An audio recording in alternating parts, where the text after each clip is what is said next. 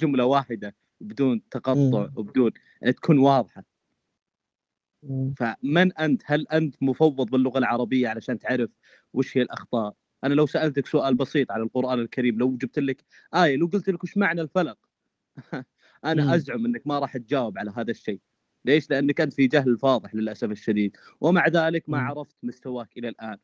تدعي بالعلم وتحاول بقدر المستطاع أن تشكك في القرآن ومع ذلك ننظر لك بنظرة دونية للأسف الشديد، يعني ننظر لشخص عربي للأسف يدعي بأنه عنده العلم الكافي إنه يشكك ال- ال- القرآن الكريم، هو في جهل فاضح للأسف. أنا. والله من يوم اني سمعتك تتناقش مع مات ي- يكرر كلامه وأنت تقول ما فهمت يكرر كلامه مع أن كلامه فصيح جدا وواضح وضوح الشمس ولا يخفى. إلا على على على شخص تافه وفي جهل فاضح أنا ما أدري ليش يا جماعة الخير إخواني المودريترز ما أدري ليش تتناقشون مع شخص له مفوض باللغة العربية مجرد إنكم يلا هذه الديمقراطية وكل واحد له حرية الرأي هؤلاء الأشخاص خليه يا عمرو بالله عليك استنى. محاضرة طيب يعني هيقعد يسأل يعني يا عمي خليه يا جدعان يا جدعان هو بيوجه لنا الكلام خليه يخلص. أيوه هو 30 عندك ثانية حاجات ده تانية؟ كده لا أنا أنا أنا منصدم معلش- والله أنا معلش منصدم. جدا أنا منصدم جدا ساهل تمام. أبوي أنا والله ماني مشخصنه معك بس أنا منصدم جدا إن آه لا واضح اسمعني ساهل اسمعني أنا منصدم جدا إن شخص. جاهل في جهل فاضح في مستنقع من ال- الوحل الفاضح. ومع ذلك يدعي بأنه على علم كافي في القرآن الكريم ومفوض باللغة. العربية وهو أساسا جاهل هذا. أكثر ما يضحكني صراحة يعني حاول بقدر المستطاع إذا كان عندك معتقد إلحادي أو تنطلق منطلقات إلحادية حاول إنك تكون سنة ثانية سنة ثالثة الحاد مو سنة بل أنت مو سنة أولى أنت بيجنر حرفيا في هذا الشيء. KG1 تشكك في. القران الكريم وأنت أنت تعرف أساسا اسمي جل الحركي كلامك. والله إحنا طلعنا كده على طيب. الموضوع يا جماعة جل كلامك مو مفهوم باللغة. يعني خليه حرفيا أنا ما استطعت أن خلوه افهم كلامك يا ساهر. والله الله. جوجل أيوه. خلصت؟ ما أنا يا رضا بقول عايز أقطع ساهر بيقول لي سيبه يخلص عايز يسمعه. انت لو انت كنت عايز كده تسمع يا ساهر فمش عارف والله. أه عموما. حطوا subtitles آم. تحت اسمه علشان نعرف وش يقول. اني ماني فاهم صراحة. طيب. يا آه، المفوض باللغة العربية. لا لا خلاص خلاص ماشي يا أستاذ أرام. يعني حضرتك آه، يعني شخصنت بطريقة كبيرة. آه، يا معليش سؤال. يا انت هتعمل له. هتعمل له قيمه ما وترد عليه. خليه خليه يخلص بعدين مش ساهر ثاني يلا شيء. يلا يلا. لا خليهم 20 عش- يلا. ما يخالف. شكرا جزيلا لك الله يطول في عمرك. آه، أنا للأمانة عتبي مو على آه، ساهر لأنه واضح إنه. إنسان جاهل وفي مستنقع من الجهل لكن عتبي على الأشخاص اللي يناقشون مثل هؤلاء. يعني شخص تافه. شخص عنجهي رجعي يدعي بأن على أستاذ علم أرام، كافي أستاذ أرام أساسا لازم يا أرام. مفهوم. أستاذ أرام أستاذ أرام ممكن حضرتك يعني أستاذ ماد والشيخ غازي بقى لهم فترة طويلة بيتكلموا ما حدش لجأ إنه يقول شخص تافه شخص جاهل أنت ممكن تكون أنت قضيتك صح بس بتعبر عنها بطريقة يا غلط لا، يا عمرو عمرو بعد إذنك هو مش. يا عمرو عمرو هو أنا خاول يا يعني عمرو مش يأتي بيكلمني اسمعني معلش معلش لو يأتي لا بص عمرك أنا بس اسمع بس اسمع بس عشان مش هنبقى عنده أولاد وهمجيين كمان كان بها يا أخي لحظة يستطيع أن طيب. يناقشه أما ياتيني شخص. طال عمرك يقول دلوقتي ما أدري لا وش. واخر شيء هو أساسا جاهل هذا أكثر ما يضايقني صراحة يعني ما عندي مشكلة أنا والله مش عايز مش عايز. أنزلك طيب أنا أنا مش عايز أنزلك بس بس على الأقل يعني حضرتك لحظة قطعت بقى. ماشي يا سيدي اتفضل أم، زي ما كنت بقول لك مش هنبقى قلات الأدب وكمان ما عندناش حس النظام كمان. قلت لي 30 ثانية خدت دقيقتين. شتمت وقول لي قلت لنفسك فيه يا جماعة مين نزل الراجل التاني؟ يعني أنتوا سبتوا ده ونزلتوا في اللحظه دي طلعتك اهو أه بس بعد إذنك ما تتدخلش في ما تتدخلش في الموضوع. آه كنت بقول إيه؟ آه وخدت وقتك دلوقتي تسمع بقى. يلا خلصت. أنت ع- عندك حاجة تاني أرام ولا ولا خلاص هتمشي دلوقتي؟ ولا انت كدبت أصلا ومش مشغول ولا حاجة ولا ناوي تمشي؟ لا لا مو بعد كذا يا ساهر. بس الآن إلى الآن أنت لا خل... خلصت وناوي تمشي ولا مخلص و- ولا طاول على القرآن. يا حبيبي ح... ح... طيب الوضع فيه مشاكل في الفهم كمان. أنا بس تجاوز الموضوع دلوقتي هتمشي ولا مش هتمشي. طيب أنا طب جماعة جماعة كده هي ساهر لو أنت عايز المسخرة دي برضو أنا مش مش مستعد إن أنا أفضل أسمع أنا مش كلام عايز المسخرة دي أنا طب يا خلاص. حبيبي أنا مش عايز طب لأ طب أعمل له إيه؟ أعمل له إنك يعني؟ ولا اعمل يا له إيه؟ أنا. بسأله ترى دلوقتي خلصته هتمشي؟ الوضع طيب. طبيعي ترى. طب طب آه، أرام آم، أرام يعني أرام يعني إحنا سمعناك بما فيه الكفاية وأنت بقالنا خ... يا أرام. أرام أرام أرام أرام سمعناك بما فيه الكفاية محدش نزلك ولا عمل لك لا بس نكمل النقطة فقط بين وساهر لأنه أريد أن أغادر يعني أيوه ساهر اتفضل يا ساهر؟ طيب ما نكمل النقطة لكن لحظة في في موضوع طرق فنخلصه الأول. أنا عايز أعرف دلوقتي هل هو خلص مثلا أنزله ولا هو خلص وهيمشي زي طيب ما إذا- قال ولا هو كان بيكذب. وكذب عشان يعرف يشتم. وبعدين شتم. إذا انشغلت بأحد طيب، يعني بيننا حوار بيننا حوار الآن. إذا انشغلت بأحد يعني أخبرني حتى أغادر يعني. لأني أريد أن أغادر حقيقة أريد أن أتم هذه النقطة معك ثم بعد ذلك يعني أغادر أنصرف أذهب للنوم وأنا والله والله عايز أكمل معاك حاضر. طيب، اديني يلا 20 ممتاز. ثانية يعني حتى حتى حتى. طيب. لا بس ممكن آخد 20 ثانية اعلق على على قلة الأدب اللي سمعتها قبل شوية دي وبعدين نكمل كلامنا عادي؟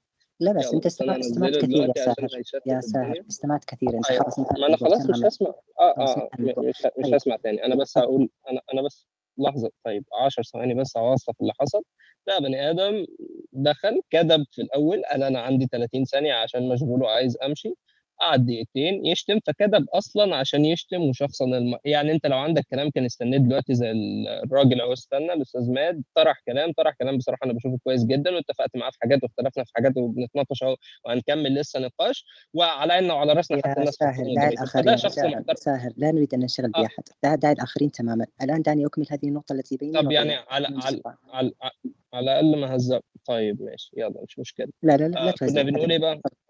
حاضر. إيه، يلا كن كن كنا بنقول إيه؟ كنا كنت بقول لك إن أنا آه إن أنت إن أنت دلوقتي في كلامك على فكرة أنت في كلامك في المداخلة الأولى سيبك من المداخلة الأولى بعدين في الاستدراك الثاني لما استدركت على كلامي اللي أنا اللي هو المفروض كان استدراك على كلامك ولكني ما لحقتش أخلصه قلت حرفيا أنا سمعتك بتقول إن أنت متفق معايا في الجزء الأول من تعريف لل من تعريفي للبلاغة ولكن مخت... ولكن مختلف في الجزء الثاني اللي هو بتاع اوجز لفظ ده أنت شايف إنه الإيجاز آه أنت شا... أنت اعتراضك على حتة الإيجاز دي إنك شايف إنها جزء من البلاغة وليست كل البلاغة بعدين نعم. عندك مشكلة تانية وهي في تعريف الإيجاز نفسه إنك. آه، إنه القصد بالإيجاز ليس ليس اختصار الكلمات ولكن إنه آه، حاجة زي لكل مقا- مقال مقام كده مو طبقة الكلام نعم. لمقتضى مش عارف الحال أي أيوه بالظبط. نعم. أنا دلوقتي حلو. آه، أنا دلوقتي شايف إنه ده out of topic ليه؟ أنت لما تقول لي إنه الكلام البليغ في محل الخطبة السياسية مثلا هو إنه عشان الكلام يبقى بليغ لازم يبقى فيه إسهاب أنا ما عنديش مشكلة في ده. أنا حاليا بتكلم على حاجة محددة. اندريس آه أنا حاليا بتكلم عن حاجة محددة بتكلم عن نص إلهي نازل من الإله كآخر كلام له على على البشر آه لغرض معين. طيب فأنا لما آجي أوصف النص ده عشان أقول على النص ده بليغ المفروض يعني في سياق في هذا السياق في سياق الحديث عن هذا النص إيه تعريفك للبلاغة؟ في سياق الحديث عن النص ده هل آه هيبقى يعني في, في سياق الحديث عن النص ده بس هل كلامي هيبقى غلط؟ هل تعريفي للبلاغة لسه هيبقى عندك اعتراض عليه؟ اللي هو التعبير عن المعنى المراد في أوجز لفظ؟ يعني بقى يعني باختصار من غير تكرار من غير يعني ما تقولش كلام على الفاضي بس ال- المعنى اللي عايز تعبر عنه تعبر عنه بافضل أفضل لفظ تقدر عليه وبأحسن تركيب ممكن يبقى فيه ممكن تضيف حاجات تانية للتع- للتعريف ما عنديش أي مشكلة ولكن أنا وأنت المفروض نتفق أنا مش فاهم لحد دلوقتي أنت من أنهي باب بتعترض على إنه النص يبقى موجز؟ يبقى ما فيهوش تكرار يبقى ما فيهوش words ب- بيسموها يعني كلمات ميتة ملهاش معنى ملهاش قيمة لا تضيف آه، آه، شيء جديد. آه، واضح. ف- فسؤالي ليك هو في السياق ده هل برضو بيبقى لسه عندك نفس الاعتراض بترفض التعريف بتاعي ولا بتتفق معايا في في الم- في الموضوع ما تقوليش بقى خطب سياسية وخطب مش عارف إيه ما بنتكلمش على ده بنتكلم عن النص طيب اتفضل. طيب، عن هذا النص تحديدا. الساهر أنت لديك إشكال عظيم وعميق عميق عميق جدا في مفهومك البلاغة. هذا رقم واحد. لماذا؟ أنا أستدل على هذا من من حينما تحدث يعني الأخ غازي أعتقد وأعرب الآية ولم يعرب الآية في المقام الأول وإنما أتى على الأوجه البلاغية في الآية حول الإتيان بياء النداء ثم بعد ذلك بالتوكيد إلى آخره. فهذه أوجه بلاغية. أنا صدمت وصعقت حينما قلت له أين البلاغة؟ لأن هذا الذي كان يذكره هو عينه البلاغة عينه البلاغة. أن تأتي بالنداء هنا أن تنادي بلفظة معينة تكون هذه اللفظة للمنادى القريب وتأتي بها تأتي بها للبعيد. لماذا؟ دلالة على قربك منه دلالة على نوع من الحنية نوع من الاشتياق نوع من الألفة بينك وبينه فتنزله مقام القريب منك. ممتاز. هذا أوجه هذه أوجه بلاغية. أنا اكتشفت أنك أنت لديك خلل في فهم الأوجه البلاغية تعتبرها أوجها نحوية أو أوجها إعرابية. لا ليست كذلك. ينبغي أن تفرق بين الإعراب وبين البلاغة. هذا رقم واحد. رقم اثنين حينما نتحدث عن الإيجاز حينما نتحدث عن الإيجاز أنا أتفق معك في القسم الأول من التعريف. ممتاز. ألا وهو أن تكون التراكيب آه، بصياغة بليغة. هذا لا إشكال فيه. هذا كل البلاغيون يقولون بس لحظة عشان أنا بقع منك. أنا القسم الأول عندي كان أوجز لفظ أصلا. أنا قلت أوجز لفظ وأحسن تعبير. ممتاز. ايا كان التقديم والتأخير لا يضر في التعريف يا ساهر. أنا أقول هنا لا يضر التقديم والتأخير. فيعني دعك يعني هذه نوعا من المشاغبة يا ساهر لا بأس. آه لا لا لا مش مشاغبة ولا حاجة أنا بقى لأنك قلت القسم الأول فأنا اتلخبطت مش مستوعب أنت بتقول آه وكمان ممتاز. النقطة الأولى اللي أنت طرحتها دي كانت في سياق إيه الرد على سؤالي ولا دي مداخلة ثانية ولا لا لا لا لا, لا يعني في, في لا في سياق في سياق أني لا أخالفك أنت فاكر سؤالي؟ ممتاز ممتاز سأتيك والله سأتيك بس عفوا أنا لو خالفك براحتك ولكن حدد لي بس أنت بتتكلم في إيه وبتقول لا لا لا أنا ممتاز. أنت تقول أنت تقول في ماذا تخالفني؟ أنا أتيتك من البداية وقلت لك أنا أخالفك في مفهومك للبلاغة أصلا قبل أن نأتي للإيجاز وغير ذلك. هذا رقم واحد. رقم اثنين حول تعريفك للإيجاز أنا أتفق معك في القسيم الأول أو القسيم الثاني أيا كان حول صحة التراكيب والصياغات هذا لا إشكال فيه. الإشكال أين هو؟ أن يكون للبلاغة مش الإيجاز أي ممتاز ممتاز. هو الإيجاز أقصد الإيجاز. حول تعريفك للبلاغة بأنها أوجز يعني التراكيب والصياغات بأوجز لفظ أنا أوافقك في القسم الأول. أما القسم الآخر الذي يتعلق بأوجز لفظ هذا أخالفك فيه تماما أخالفك فيه من وجهين. الوجه الأول أن الإيجاز الذي تقصده ليس المراد من الإيجاز عند العرب. هذا رقم واحد. الوجه الثاني أن الإيجاز هو قسيم من قسيمات البلاغة في اللغة العربية في في قسيم من قسيمات البلاغة في اللغة العربية وليس هو البلاغة. يعني البلاغة لا تساوق الإيجاز ليس كذلك. البلاغة قد تكون مساواة وقد تكون إطنابا وقد تكون إيجازا. ممتاز. كل في مقامه مناسب. طيب الآن بعد أن انتهيت من كل هذا سآتي على سؤالك. حينما تقول هذا النص بذاته. دعك من الخطبة ودعك من غير ذلك. هذا النص بذاته. ألا ينبغي أن يكون موجزا بمعنى ألا يكون فيه حشوا؟ هو الإشكال ما هو يا ساهر؟ الإشكال أنك ترى آه، في في في نقيض الإيجاز الحشو. ليس كذلك. ليس كذلك. أنت ترى في في الإيجاز ترى يعني إيجازا معينا وترى في نقيض الإيجاز أنه ليس إطنابا وإنما هو حشو. أنا أخالفك في هذا. الحشو مذموم لا إشكال فيه ممتاز. لكن إذا كثرت الكلمات في مقام معين فهنا نفحص هذه الكلمات وننظر هل أتت لسياق ومقتضى بلاغي أم أتت اعتباطا واتفاقا هكذا. إذا نظرنا فوجدنا مثلا أن مثلا ليس على الأعمى حرج إلى حرج إلى آخرها نجد أن هنا فيه يوجد سياق معين سياق التأكيد لأن حال العرب كان على النقيض من ذلك وكانوا يتحرجون من الأعمى ويتحرجون من أولئك الناس ولا يأكلون معهم على سفرة واحدة إلى آخره. فلما يأتي الخطاب القرآني بهذا التأكيد ليس على كذا كذا وليس على كذا كذا ويكرر هذا التكرار له فائدة بلاغية ألا وهي التوكيد أن أؤكد هذا الأمر في نفوسكم حتى لا يصبح لديكم أدنى شك في جوازه وفي قبوله من ناحية الله سبحانه وتعالى. فسواء قلت الكلمات سواء كثرت الكلمات ليس هذا المعيار. ليس هذا المعيار. وإنما المعيار ننظر في الكلمات إن كثرت. هل أتت بغير وجه بلاغي؟ أم أتت لوجه بلاغي؟ أتمنى أتمنى مات كان ممكن تستدل من الشعر الجاهلي نفسه. يعني وتحسب سلمى اللي قالها امرؤ لا تزال ترى طلا 900 مرة قعدت وتحسب سلمى 900 مرة ليالي يا سلمى نعم نعم لسلمى. تريكم نعم نعم وتحسب سلمى لا تزال لما كانت بتتكلم عن صخر ذكرت اسمه في سطرين 500 مرة. يا رجل قيس ليلى ماذا يقول في في المج... في في مجنونته؟ ماذا يقول؟ بس ماذا يقول؟ أنا مش عايز أقطعك يا مدى على فكرة بس أنا لا النقطة الأخيرة حابب الحوار يبقى مركز. آه لأنه لا بس حتى اتم الفكرة حتى اتم الفكرة. أن التكرار أن التكرار إذا كان هنالك عدد عدد من الكلمات. ليس المقياس البلاغي أن ننظر هل هي موجزة؟ أم هي ليست موجزة؟ ليس كذلك أبدا. لذلك أقول لديك خلل في مفهوم البلاغة. وإنما المعيار أن ننظر لعدد هذه الكلمات. هل أتت لغرض بلاغي يقتضيه الحال؟ أم ليس كذلك؟ إن أتت لغرض بلاغي فهي بليغة. إن لم تأتي لغرض بلاغي كانت حشوا. لذلك تجد أن الشعر الجاهلي والشعر الإسلامي أنهم يأتون بعبارات معينة ويقولون هذا من باب الحشو. أنا أعطيك نموذج على السريع جدا سريع جدا بيت واحد للشاعر جاسم الصحيح ماذا يقول؟ يقول آه يقول آه آه كل النساء أحاديث بلا سند وأنت أنت حديث لابن عباس. ممتاز؟ الآن أنت أنت هذه حشو. هذه حشو الشاعر لديه وزن معين فأراد أن يسد هذا الوزن فأتى بأنت أنت حديث لابن عباس. هذا نوع من الحشو لا يوجد طائل بلاغي من ورائه.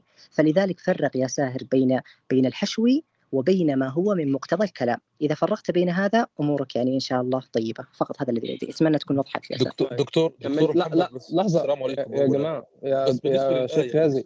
يا شيخ غازي. يا شيخ غازي إحنا كنا بنتكلم لحظة أنا حرفيا اتكلمت 20 ثانية وهو خد ثلاث دقائق فلحظة تمام خلينا نكمل الموضوع هو عايز هو مش رد أنا بس بعدين؟ مشان الآية في فائدة طيب. أذكرها في الآية لأنه الأخ محمد الأخ إم كمان ذكر هذا الأمر. بالمناسبة هذا ليس تكرارا بل بل, بل في الآية هذه آه، إيجاز حذف. يعني أنت أنت تراه تكرارا لكن هو في حقيقة الأمر إيجاز حذف. ارجع إلى تفسير الطاهر بن عاشور وشوف إيش بيقول. يقول لك لماذا قال ليس على الأعمى حرج مثلا؟ فالله سبحانه وتعالى فرق بين هؤلاء لأن كل لأن لكل منهم أسبابه التي آه، قد يتحرج بسببها من مقارفة عمل ما. فهو ذكر قال لك ليس على الأعمى حرج؟ قال لك في التكليف الذي يشترط فيه البصر. قال لك وليس على الأعرج حرج فيما يشترط فيه المشي والركوب وليس على المريض حرج في التكليف الذي يؤثر فيه المرض في إسقاطه كالصوم وشروط الصلاة والغزو.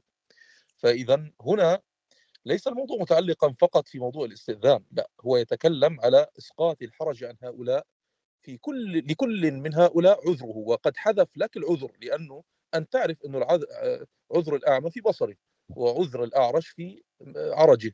وعذر المريض في مرضه ولم يذكر لك أيضا فيما يعذرون فيه وهذا تركه لك وهذا بالمناسبة عندنا في علم دلالات الألفاظ وأنا أدرس هذه المادة يا شيخ هذا يسمى بدلالة الاقتضاء. أصلا أنا ما اتكلمتش في الايه دي خالص. ت- التكرار تكملني هنا ليه؟ اصلك لما تطرح نقط جديدة كتير هيبقى لازم نتكلم كتير. إحنا طب ممكن نكمل الحوار وبعدين لا لا بس حتى قول اللي أنت عايزه. يا أخي الله يرضى عليك. آه. هذا كتاب الله سبحانه وتعالى ولا بد أن نبين ما, ما فيه.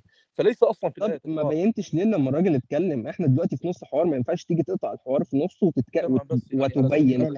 كان بينت لما الموضوع اتطرح طيب اتفضل. يلا مش مشكلة وبعدين الحوار ليس أكاديمي يعني لا بأس من أراد أن يشارك حتى والله من صفي أو من صفك والله لا إشكال والله لا إشكال أبدا لكن كلام الأخ غازي فعلا. سليم وأنا أريد أن أزيد طيب عليه أن حتى التكرار نو 10 ثواني 10 ثواني 10 ثواني حتى التكرار إذا كان لغرض بلاغي فلا إشكال منه سورة الرحمن مثلا فبأي آلاء ربكما تكذبان هذا نوع من التكرار بلاغي ويقتضيه الحال ولا إشكال في هذا فقط تفضل ساهر عفوا قاطعناك عفوا أنا والله نسيت والله نسيت أنا كنت عايز أقول إيه. آم، آه أنا كنت آه، آه، فبالنسبة ليك أنت كنت بقول إن أنا يا جماعة عايز أتكلم في نقطة محددة دي أول حاجة. تاني حاجة أنا لما اتكلمت في مداخلتي يا أستاذ ماد عرفت البلاغة عرفت البلاغة وقلت طبقا لهذا التعريف حتى لما سألته السؤال قلت أنا محتاج شخص يكون محايد ويكون آه، أو يكون موضوعي ويكون عارف تعريف البلاغة اللي أنا لسه قايله من شوية ده. فاذا لو جيت أنت وقلت لي أنا مش متفق معاك في التعريف ده و... و... فاذا كلامك غلط آه، لأنه البلاغ لأنه مش ده معنى البلاغة. أنا بشوف دي يعني في مشكلة هنا. ليه؟ لأنه أنا كلامي كونه صح مشروط بصحة التعريف ده. طيب فإذا لو التعريف غلط نتناقش في التعريف وبعدين ماشي قد يكون معاك حق إنه مش دي البلاغة لكن في الآخر لا مش آه محمد مش للأسف أنا ما كنتش عايز محمد يمشي لأنه آه، بس مش مشكلة. لا مشاحة في الاصطلاح لو لو لو البلاغة يا سيدي مش هي اللي أنا قلته فإذا أنا سمي اللي أنا قلته ده موزة.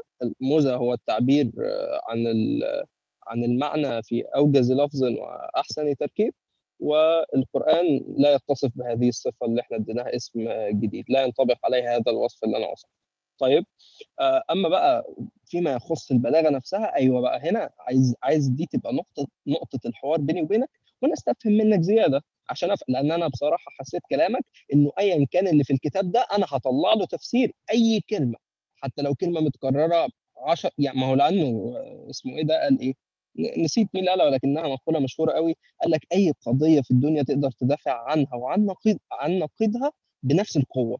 فأنت لو هتيجي تقول لي أنا عندي كتاب وكل لما هتجيب لي اعتراض عليه طبعا بتكلم في السياق اللغوي دلوقتي وأنت معاك حق قلت لك أنا متفق معاك مليار في المية في حتة إنه دي إن أنا دلوقتي بكلم الحداد في في صنعته ما عنديش أي مشكلة.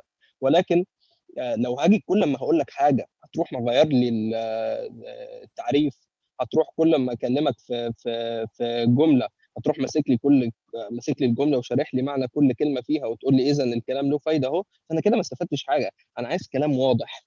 أنا دلوقتي.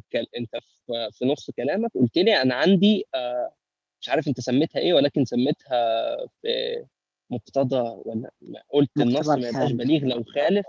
مقتضى آه، آه، الحال. لا مش مقتضى الحال لا حاجة ليها علاقة بالبلاغة. أنت قلت لي النص ما يبقاش بليغ لو جاء لغرض غير بلاغي أو حاجة زي كده.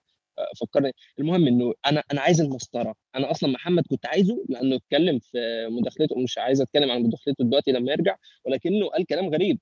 قال استشهد على وجود مسطره بكلام غريب وبعدين نسي يقول لي إيه هي المسطره؟ إيه هو المعنى اللي إحنا بنقيس عليه دلوقتي؟ أنا بقول لك أنا لما اتكلمت حتى في مداخلتي اتكلمت بمفهومي أنا البلا... أنا يا سيدي شخص بسيط عارف شوية لغة عربية بتكلم على أساس ال ال هذه المعرفة وبقول لك إن أنا شايف إنه البلاغة واحد اثنين ثلاثة وعلى أساس هذا التعريف هذا النص اللي, اللي قدامي مش بليغ. طيب؟ جاي أنت دلوقتي تقول لي لأ مش هي دي المسطرة مش هي دي مسطرة البلاغة وأنا عندي مسطرة ثانية أنا عايزك تديني المسطرة الثانية دي عشان نقيس عليها ولكن بشرط.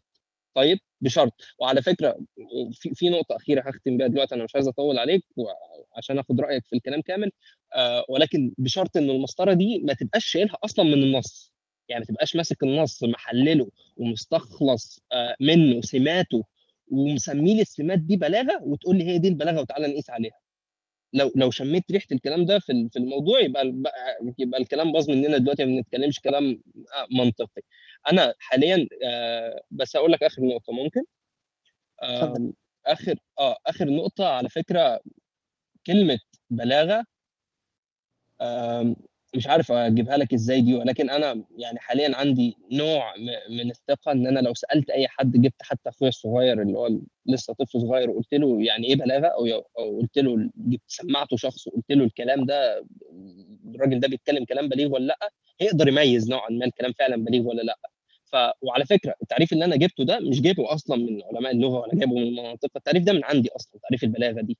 ده اللي أنا بفهمه لما أسمع كلمة بلاغة بفهم إنه عشان راجل يبقى بيتكلم كلام بليغ أو نص ما يكون بليغ إنه يبقى بيوصل معنى معين في تركيب كويس وفي ما, بي ما من غير من غير كلمات ميته في في, في لفظ موجز أنا أرى أنا يا شيخ يكون يا شيخ غازي بالله عليك. تمام تمام تمام تمام. خلاص يعني أنت أنت بتريد تعريف البلاغة. أخي أنا بدي أسألك سؤال معلش. مش عايز منك تعريف البلاغة بلاغة. بعد إذنك. حاضر. هو يا أخي يا شيخ غازي اسمعك. العربيه إيش معناها؟ باللغة العربية مش إحنا نقاشنا في اللغة العربية طب ما, ما معنى كلمة البلاغة باللغة العربية؟ إيه؟ وصول الكلام إلى القلب بلوغ بلوغ الكلام في القلب سهولة وصول الكلام في القلب علماء اللغة وضعوا شروط لهذا الكلام م- مستقن من آه، من كلام العرب بنفسه يا شيخ غازي أنا مش مش عايز اجاوبك عشان مش معلش معلش الله يرضى طب عليك. لحظة بس إحنا نالف كل يا واحد فندم أنت معلش أنت بدك أنا مش عايز يا حبيبي يا حبيبي يا سيدي مش عايز أعرف ما يا هو ما سيدي استنى نخلص وبعدين قول لي أنت بتألف يا مصطلحات قول لي كلامك كله غلط وانت ياما قلته وسمعتك البلاغة وسكت المعتمد هو يا أخي اسمعني لحظة دي نقطه تنظيمية. شوف شوف معلش معلش يا جماعة يا أستاذ غازي نقطه تنظيميه مش بالعافيه طب أستاذ غازي أستاذ غازي أستاذ غازي أستاذ غازي أستاذ غازي أستاذ غازي أستاذ غازي شايف الموضوع شايف الموضوع بسيط إزاي؟ أنا بتكلم دلوقتي في حتة تنظيمية مش بتحكي كثير أنت بنتخانق يا شيخ. كثير أنا مش جاي أنا, أنا ما عندي وقت أصلا. أنا طيب يا سيدي أيوه أنا أنا جاي ألم أنا أنا جاي ألم شخص. أيوه ماشي ما حدش بيرغي طيب أيوه بدك تناقش البلاغة في تعريف للبلاغيين. يا أخي مش عايز أناقش البلاغة معاك دلوقتي مش عايز. أنا مش عايز. أنا عايز أكلم الراجل دلوقتي أكمل كلامي معاه وبعدين قول لي نفسك فيه. وحد كلمك ما أنت بتتكلم من الأول وأنا حتى ما ما خدتش لا لا ما انت عليك لا ما علقت هو عليا. معلش النقاش معلش معلش معلش الله يرضى عليك. يا النقاش عم أنا عايز أسمعه. بده ي... بده يمشي هو ينفع حضرتك تبطل مقاطعة يا أستاذ غازي من فضلك؟ معلش اخت انسي أنا جيت قبلك بشي 13 ساعه على الغرفه ففي طيب مشاكل يا سيدي على عيننا يعني وعلى راسنا. بس يا غازي دي دي من عليك الحوار لما في حوار بين شيخ ما ينفعش يعني إيه جيت قبلي يا هو حضرتك 10 فاكر نفسك طالع فين؟ أصلا طالع بس بس عشر س... بدي احكي أنت بقالك نص ساعة بتقول طالع حرفيا. اسمعني بس اسمعني مش بس قصتي يا فندم. اقعد وكلامك على راسي واسمعك وكل اسمعني حاجة. بس. ولكن ما ينفعش. اسمعني بس اسمعني بس. الله يرضى عليك لا بدك طب تناقش ليه أنا اسمعك وانت ما بتسمعنيش ضمن أنا مش فاهم الفن يعني ضمن أهل لحظة خلينا ننظم خلينا نتكلم من في حتة مخك ولا تنظيمية ناطحك الأول. يا عم ما أنت عمال تجيب اهي قواعد تنظيمية من مخك ومحدش كلمك لا لا أنت هذا من حاليا مش مخلي من حد يتكلم. من لا لا من آه، تنظيم بتقول لي اسمع طيب دلوقتي انت عايز تركتموني اسمعك وأنت مش عايز ده من مخك. طيب ما أنت بتجيب حاجات من مخك أهو. لا مش من مخي مش من مخي. تعريف آه، تعريف البلاغة طيب منين جبت؟ طيب إنه صح كل الناس ومحدش وما تسمعش حد. جاي ألعب. يا عم ما بتكلمش بس في الله البلاغه يرضى عليك دلوقتي اسمع غازي وحضرتك ما اسمع. بتعرفش تسمع حد؟ وحضرتك عشان جيت لا ما تعرفش يا أسمع ما بدي راجل تسمع. أسمع. لا ما بدي الناس أسمع. ما بديش أنا أسمع. والله زهقت. خلينا نسمع والله البلاغة اسمع قول. تمام؟ البلاغة هي الفصاحة مع ده؟ مراعاه مقتضى الحال. عاجبك تناقش الكلام هذا ناقشه. مش عاجبك روح دور لك على شغلة تسلى فيها. ولا هذا لعب واسمه طيب حكي فاضي ورغي عندنا اللي بيسموه بالعامية. وجزاك الله خير. تمام. أوكي الله؟ ماشي. يلا مع طيب السلامة. طيب. شكرا شكرا على الافاده العظيمة. طيب. أنا آسف يا أستاذ محمد على على الجو ال- اللي مش لطيف ده. بس آه أنا مش عارف حضرتك سمعت كلامي وسمعت السؤال بتاعي. لو لسه عندك تعليق بعد آه اتفضل يعني. ما عندكش؟ ما فيش مشكلة. طيب لا بأس لا بأس. أنا لعل الحوار يعني الأخير والجدل الذي حدث يعني أخرجنا من جو الحوار ولا بأس. يعني الأخ أراد أن يتدخل لو تدخل وتحدث وتدخل يعني أحد من طرفكم متحدث لا إشكال في هذا. يعني لماذا نتأزم؟ لا يعني طبعا لأنه بيقطع. ما هقول لك حاجة لأنه الموضوع مش بالبساطة دي لازم يبقى فيه يعني لازم يبقى فيه على الأقل حد أدنى. يعني أنا دلوقتي لما يكون في حوار داير قدامي بين اثنين عشان أتدخل في الحوار لازم أبقى متأكد لا لازم أبقى واثق تماما إن أنا مش هرجع الحوار ده لورا إن هقدمه لقدام. وده شيء صعب جدا وما بيتمش مراعاته ابدا من الناس اللي بتتدخل. أنت شايف اللي بيتدخل من شوية قاعد يشتم وده الشيخ غازي دلوقتي أنا سمع فعلا سمعته كتير ولكن إحنا دلوقتي بنتكلم وأنا فعلا عايز أسمعك. عايز أفهم طيب أنت لا بتقول إيه ونوصل لا نوصل لنقطة ولكن طيب مش عارف إشكال أنت كان سؤالك يعني كان كل حديثك يعني يتمحور حول مسألة ألا وهي ما هي المسطرة التي نستطيع من خلالها تقويم الكلام من جهة كونه بليغا أو من جهة كونه رديئا أليس كذلك؟ آه صحيح. رأيك؟ ممتاز ممتاز ممتاز. اولا قبل أن أجيب ذكرت مسألة أن هذا التعريف الذي ذكرته حول الإيجاز أو حول البلاغة ذكرته من عندك. أنا أقول لذلك هذا التعريف لا قيمة له. لماذا؟ لأنه من عندك. وأنا إذا أتيت بتعريف للبلاغة من عندي فهو لا قيمة له. وإنما تؤخذ تعريف أي فن من علمائه ومن آه، من أرباب فنه الذين هم مبرزون في هذا الجانب. أي فن في العالم. اديني التعريف واديني جبته منين. طيب مش ممتاز. قصدي من الشخص لما أقول جبت منين قصدي حطيته على أي أساس. ليه ليه تعريفك أحسن من تعريفي؟ آه ممتاز. يعني لا تريد شخصا بعينه. طيب ممتاز. أنا أستطيع لا لا أتيك لا ب- مش ما يهمنيش الشخص يعني. قصدي قصدي قول لي وقول لي على أي أساس تعريفك. ليه شايف تعريفك ده بيعبر عن القضية أحسن من تعريفي؟ ليه تعريفك أحسن من تعريفي؟ طيب ممتاز. أنا سأتيك بتعريف الآن. ممتاز. آه هذا التعريف أنا أنقله أنا أت- أتبناه وأنقله يعني أنا ناقل ومتبني لصحته. لك أن ممتاز تحاكمني في التعريف. ماذا يقول؟ يقول بلاغة المتكلم الآن نتحدث عن البلاغة من جهة كونها للمتكلم. إذا أردت أن تجردها جردها بذهنك لا إشكال. هي ملكة في النفس يقتدر بها صاحبها على تأليف كلام بليغ مطابق لمقتضى الحال. هي ملكة في النفس يقتدر بها صاحبها على تأليف كلام بليغ مطابق لمقتضى الحال. هذا بالنسبة للإنسان المتحدث بالنسبة لي وبالنسبة إليك. بالنسبة لله سبحانه وتعالى هل. هل نقول هي ملكة في نفس الله؟ لا, لا نقول هذا. وإنما نعاملها من جهة كونها كلاما بليغا. ممتاز؟ على خلاف. طيب ماذا نقول؟ نقول هي موافقة الكلام لمقتضى الحال. هذا التعريف ستجده عند الأوائل وعند المتأخرين. ذاته لا يتغير بأي حال من الأحوال إلا في جزئيات وهوامش لا تضر أصل التعريف. ممتاز. طيب يعني التعريف هو مطابقة الكلام. لمقتضى الحال؟ لمقتضى الحال. ممتاز. ليس طيب فيها شرط الإيجاز ليس فيها شرط الإطناب ليس فيها شرط المساواة وإنما هذه الشروط الثلاثة هي تفريعات لهذه البلاغة. فيقول لك قد تكون البلاغة كذا وقد تكون كذا وقد تكون كذا. كما أقول لك الاسم قد يكون أو الكلام قد يكون اسما وفعلا وحرفا. هكذا من باب التقسيم. وإلا كلها تعود إلى أنها كلمة في النهاية. لا إشكال في هذا. يعني أشعر أنني أفسر أمورا بديهية لدى لدى طلاب العلم. فعموما دعك من هذا. هذا السؤال هذا الجواب سؤالك الأول. الآن أنت حاكمني وفق هذا التعريف لك أن تحاكمني وفق هذا التعريف. أنا أقول لك أن هنالك تكرار في القرآن الكريم. مثلا فبأي آلاء ربكما تكذبان؟ هذه الآية ذاتها تكررت في هذا المقام. ممتاز. كيف أو ما هي المسطرة التي نستطيع من خلالها أن نقوم هذه الكلمة وننظر أهي بليغة في سياقها أم ليست بليغة؟ نقول المقتضى الذي نعرف من خلاله الأصول أو التي ال- الأمور التي نعرف من خلالها المعايير والأصول هي ما ورد عن لسان العربي. ممتاز؟ ولسان العرب سابق على القرآن.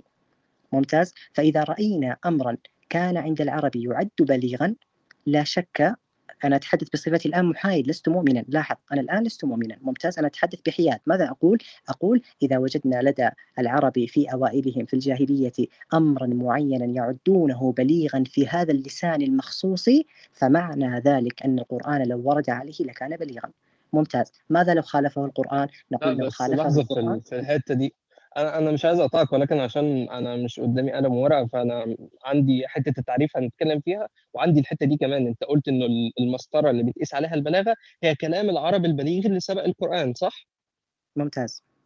آه يعني المسطرة اللي بيتقيس عليها البلاغة هي كلام العرب مش كل كلام العرب اللي سبق القرآن ولكن كلام العرب البليغ اللي سبق القرآن. مش حاسس إنه في مشكلة في الموضوع؟ لأن دلوقتي هقول لك على أي أساس كان بليغ قبل القرآن؟ يعني انت انت بتجاوب على المسطرة حطيت في الإجابة مسطرة تانية مجهولة. ممتاز. فاهمني؟ ممتاز ممتاز. لا إشكال لا إشكال. اعتراض وجيه أنا أقول لك اولا آه، استشكالك هذا ينقسم إلى قسمين. القسم الأول معرفة الأصول.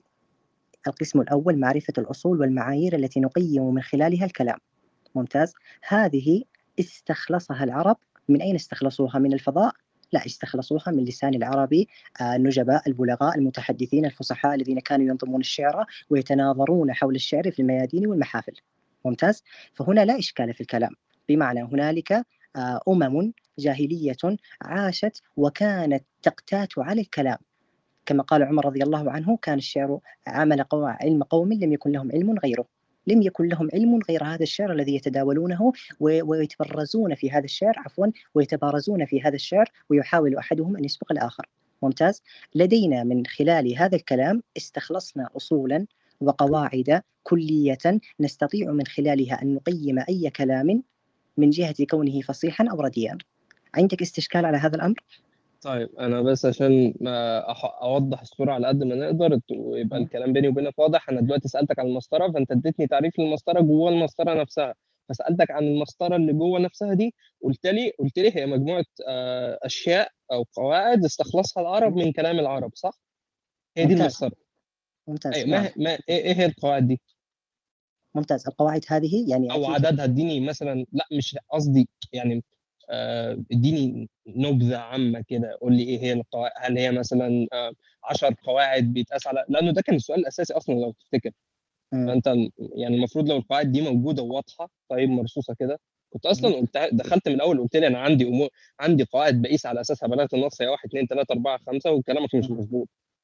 ما كانش طيب. زماننا دخلنا في الحوار ده. طيب ممتاز. أنت الآن يا ساهر كأنك تطلب مني أمرا محالا عقليا. ما هو هذا الأمر المحال؟ أن تقول لي آه، أشرح لي القواعد البلاغية في ظرف هذه الجلسة. هذا أمر غير مستطاع لا لا لا مش؟ عايزك تشرحها لي مش عايزك تشرحها لي. أنا بقول لك؟ إديني خب... حاجة عامة كده. يعني قول لي مثلا عندي 10 قواعد بس ما تشرحهاش. قول لي عندي 10 ممتاز. لا يوجد لا يوجد لا يوجد عشر قواعد. يوجد يوجد ثلاثة أبواب للبلاغة للبلاغة العربية. ما هي؟ علم المعاني أي المعاني التي ما إن تصح التي لا يصح الكلام من غيرها إذا أردت أن تصحح كلامك تصحيحا فعليا فينبغي عليك أن تتبع هذه الأساليب. هذا باب اسمه علم المعاني. يتلخص في هذا الباب أحوال المسند أحوال المسند إليه الوصل القطع إلى آخره. لا مش مشكلة مش مشكلة لا مش مشكلة تفصيل خالص. قول لي أنت قلت لي. ثلاث أبواب. قول لي الثلاث أبواب وقول لي آه يعني أنت شايف أنت دلوقتي في علم المعاني قلت لي إنه في معاني محددة عشان كلامك يبقى بليغ لازم يبقى تبقى متوفرة في الكلام فده علاقتها بالمسطرة لأنه افتكر دايما إحنا بنتكلم عن المسطرة فاديني البابين التانيين واديني علاقتهم بالمسطرة عشان أيوه اتفضل بس طيب،. باختصار شديد يعني مش محتاج ت...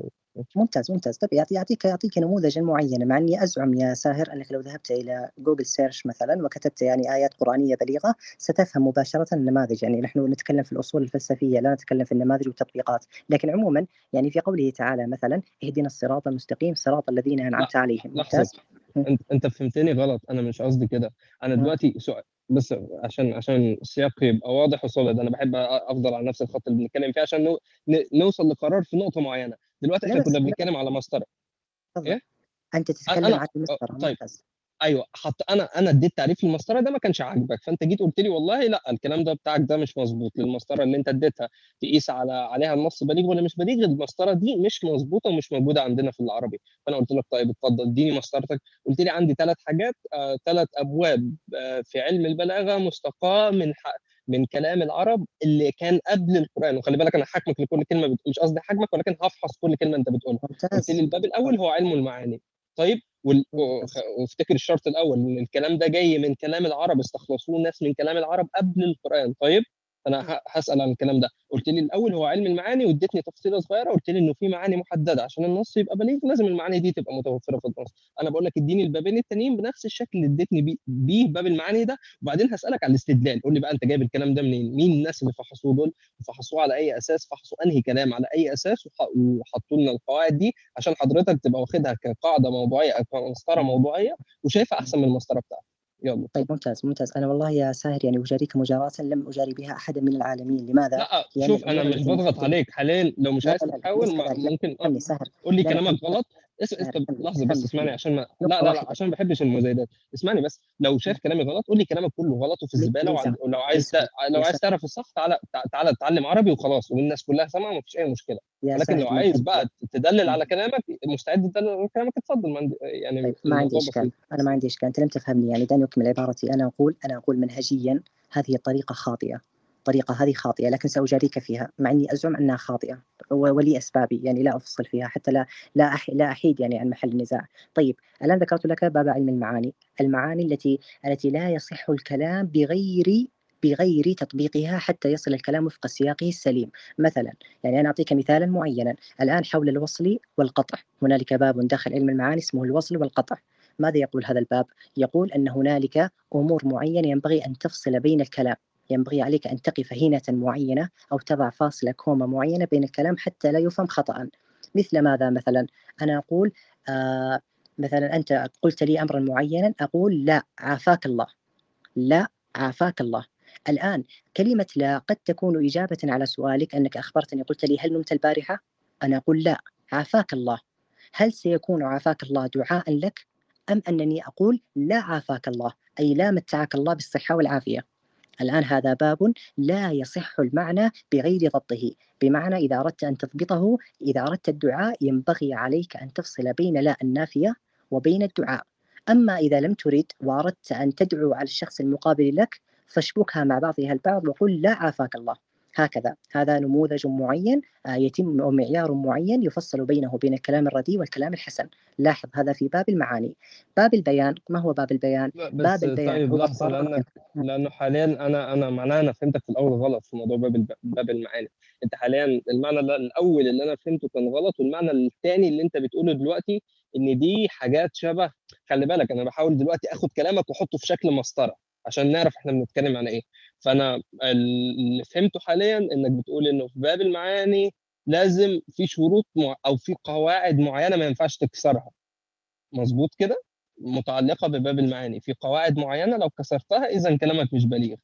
وده علاقة باب المعاني بالمسطرة بتاعتنا. صح كده ولا فهمت غلط تاني؟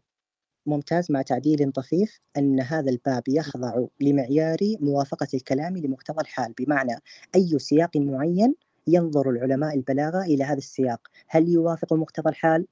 حسنا حسنا. ليس حسنا؟ سيقول لك لا. لو قلت كذا لكان أحسن. فهمت علي؟ طيب يعني طب واضح؟ طب ليه ما طب ليه لما سألتك عن المسطرة ما قلتليش ببساطة إن المسطرة هي بكل بساطة موافقة الكلام لمقتضى الحال؟ يا ساهر أنا أنا أنا أصيح وأخطب يعني من من من صلاة الفجر حول هذا الموضوع وأنت تريد أن نلج في التفاصيل. لذلك ولجت معك في التفاصيل. وإلا لا الكلام عرفت لك البلاغة قلت لك البلاغة موافقة الكلام لمقتضى الحال وذكرتها فوق عشر مرات تقريبا. صح صحيح. ولكنك أنت رجعت لوحدك. أنا ما أنا? ما رجعتكش أنا للنقطة دي. أنت لما اتكلمت بعدين عرفت البلاغة وبعدين في نفس المداخلة لو تفتكر في نفس? المداخلة. اتكلمت عن المسطرة ودخلت أنت في ال في ال في الأبواب وقلت لي ما هقعد للصبح أشرح والكلام ده. أنا ما سألتكش عن كده. أنا كل اللي سألته عنه كان كان أنا مضطر تعرف لماذا؟ تعرف لماذا؟ لأنني حين أتيتك بهذا التعريف ماذا قلت لي؟ قلت لي حسنا مم. طب الآن بيصير يعني أي واحد يهبط هكذا في البلاغة ويقول يعني أنا وافقت مقتضى الحال والتكرار كيف يعني نميز بين ما هو تكرار رديء وما هو تكرار حشو إلى آخره فأنا ولجت معك باب البلاغة مضطرا حتى أبين لك أن هذه القواعد ليست قواعد في الهواء ليست أفلاطونية مثل ايدولز هكذا وإنما مطبقة على الكلام العربي. أي كلام عربي يخضع لهذه القاعدة ويخضع لهذه القاعدة ليس حسب الأذواق حسب ذوقي وذوقك. أنا والله موافق لمقتضى الحال. لا والله أنا أشوفك مخالف لمقتضى الحال. ليس كذلك. وإنما هنالك شروط داخلية آه، آه، بنيوية معينة تك- تكونت من من خلال علماء البلاغة حول هذا الكلام إذا صحت أصبح الكلام موافقا لمقتضى الحال، إذا اختل شرط من شروطها أصبح الكلام رديئا وغير موافق لمقتضى الحال ومن باب أولى ليس بليغا. تبغانا نكمل في تمام. البلاغة ولا فهمت الآن؟ آم، آه ده ده سؤال صعب شوية. يعني إيه؟ طب أنا نكمل في البلاغة ولا فهمت الآن؟ أنا من الأول وأنا بحاول أطلع منك أو آه مش إيه، أطلع منك عندنا يعني آه آه خليك أنت لا تلاقي أنا عارف اللهجه المصرية أكثر منكم يعني لا اشكال تفضل. أكتر منك تمام. آه، المهم إنه آه بحاول آه أنا عندي سياق إحنا كنا بنتكلم فيه قضية معينة بنتكلم فيها باخد طرحك ومن الأول ده اللي أنا بحاول أعمله واستفه مع القضية الأساسية عشان أعرف أنت الجابس اللي أنا بتكلم فيها دي أو الجابس اللي أنا بنيت عليها حكمي دي أنت بتملاها إزاي من وجهة نظرك أنت؟ على فكرة لسه ما ناقشتش كلامك أصلا. يعني أنا دلوقتي لسه والكلام لحد هنا اللي أنت بتتكلم فيه طبعا حاليا آه واضح خلينا أقول. آه ال- ال- البلاغة هي موافقة الكلام لمقتضى الحال ومش واللي بيحكم الحكم ده اللي هو الحكم الموافقة هل يوافق الكلام مقتضى الحال أم لا هو مش آه مش معيار شخصي وإنما معيار لحظة. وانما معيار آه موضوعي وضعه علماء البلاغة عن طريق وضع آه خلينا نقول ارسى قواعد معينة. آه، مخالفة هذه القواعد توقعك في في إنك أو تخلي وضعك حاليا إنك ما بتوافقش كلامك ما بيوافقش مقتضى الحال لا يكون طيب تفضل. آه ممتاز. ال- القواعد دي هنا بقى السؤال القواعد دي هل هي قواعد تحليلية ولا قواعد أسميها إيه؟ جامدة كده قواعد ثابتة آه، أصولية موضوعية خلينا نسميها. واضح. أم هي أم هي قواعد تحليلية يعني الكلام كان موجود وبعدين حلل الكلام أخذ من الكلام استخلص كده من الكلام من شكل الكلمات المفيدة. إيه ده؟ استنبط استنبط آه آه آه استنبط أو استخلص من الكلام. لا استنبط مش مش قصدي استنبط قصدي استخلص بمعنى الاستخلاص كده. إنك آه، استخلصوا من الكلام آه، ده من الكلام اللي هم شايفينه كويس الحاجات اللي بتميزه السمات اللي بتميزه وحطوها كقواعد يقاس آه، على أساسها الكلام الكويس من الكلام اللي مش كويس ولا هي قواعد موضوعية يعني موجودة من الأول من زمن ما؟ أنا أصلا لسه اسالك عن الزمن دلوقتي بعدين. موجودة منذ آه، زمن ما اتحطت على أساسات معينة وعلى أساسها من ساعتها الكلام بيتم. أم هي قواعد تحليلية بس من تحليل؟ طيب طيب يا يا ساهر سؤالك هذا يعني يوسفني أن أقول أنه لا معنى له، لماذا؟ لأن اللغة من حيث كونها لغة لا يكون فيها امرا موضوعيا مجردا. يعني هذا ألف باء لينغويستيك ممتاز؟ لماذا؟ طيب ممتاز. بس هذه اذا الإجابة هي قواعد تحليلية ببساطة. إي ممتاز ممتاز. لأنه لذلك أقول أيوه لا اذا السؤال له معنى وعندك إجابة. لا لا ليس كذلك. لا معنى له لأنه لا يوجد إلا خيار واحد لا يوجد لغة موضوعية هكذا في الخارج لا يوجد لا يوجد لا يوجد إلا لغة تداولية. ممتاز؟ بمعنى ولكن أن ولكن اللغة يوجد. تفضل. آه، طيب. ممكن اتدخل بس هنا ثاني على القصة هي نفسها. طيب ما أدري إذا القصة. إذا إذا سمح لك ساهر أنا لا إشكال لدي يعني ما أنا بسألكم التنين آه.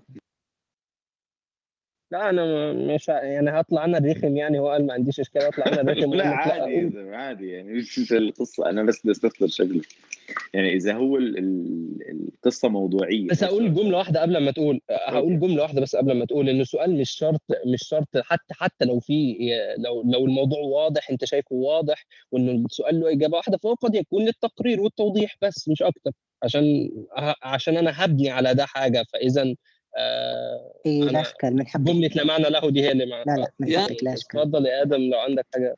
أنا سؤالي لي إذا. اللغة مش موضوعية. يعني أنا بتخيل هنا موضوعي أنا ال- يعني شوي معلش أنا الكلمات راح تكون ضعيفة عندي لأنه الدنيا بدي انام آه، أنا والله راجع له وعرفه إنه معنى كلامه ده انه المعيار أصلا شخصي. ما هو قول يعني كيف أنا كيف المعيار بيكون ثابت على شيء موضوعي؟ إيه على شيء مش موضوعي. طيب ممتاز. اذا لعل خلينا نحط السؤال في صورة أحسن بقى. أو لو أنت است... يعني وصلك وعايز تجاوب ولكن دي كانت نقطتي أصلا كنت رايح لهنا. لا كنت أقول لك دلوقتي أنت عليا تسعة تردت على تعريفي الأول. طيب يلا. طيب وصل السؤال وصل السؤال. اللغة بطبيعتها لا تكون موضوعية. معنى طبعا الموضوعية؟ طبعا. ممتاز ممتاز لا إشكال ممتاز. لا يوجد لغة لا يوجد لغة في العالم تسمى لغة موضوعية لا يوجد. لماذا؟ لأن اللغة لأن اللغة آه، مبنية على ممارسة الإنسان وهذا في حقل التداولية الحديثة وفي غير ذلك ثبت بالعلم التجريبي قطعا والدراسات في هذا مستفيضة. لا نريد أن نأتي عليها. ممتاز؟ الآن قد يأتي استشكال معين أنه إذا كانت اللغة خاضعة لمعايير قوم بعينهم فكيف يستخلص منها معايير تحليلية ثابتة؟ تكون معايير واضحة يقاس عليها الكلام الرديء والجيد. هذا استشكالكم صحيح؟ بتقدر تستخرج أنت قوانين آه، أنا بدرس لينغويستكس يعني بس عشان التوضيح. آه، بتقدر تستخرج قوانين موضوعية من لغة آه، غير موضوعية؟ أنت هذا اللي يعني بتدعي ممتاز ممتاز. يعني أنت أنت هذا استشكالك صحيح؟ طبعا آه.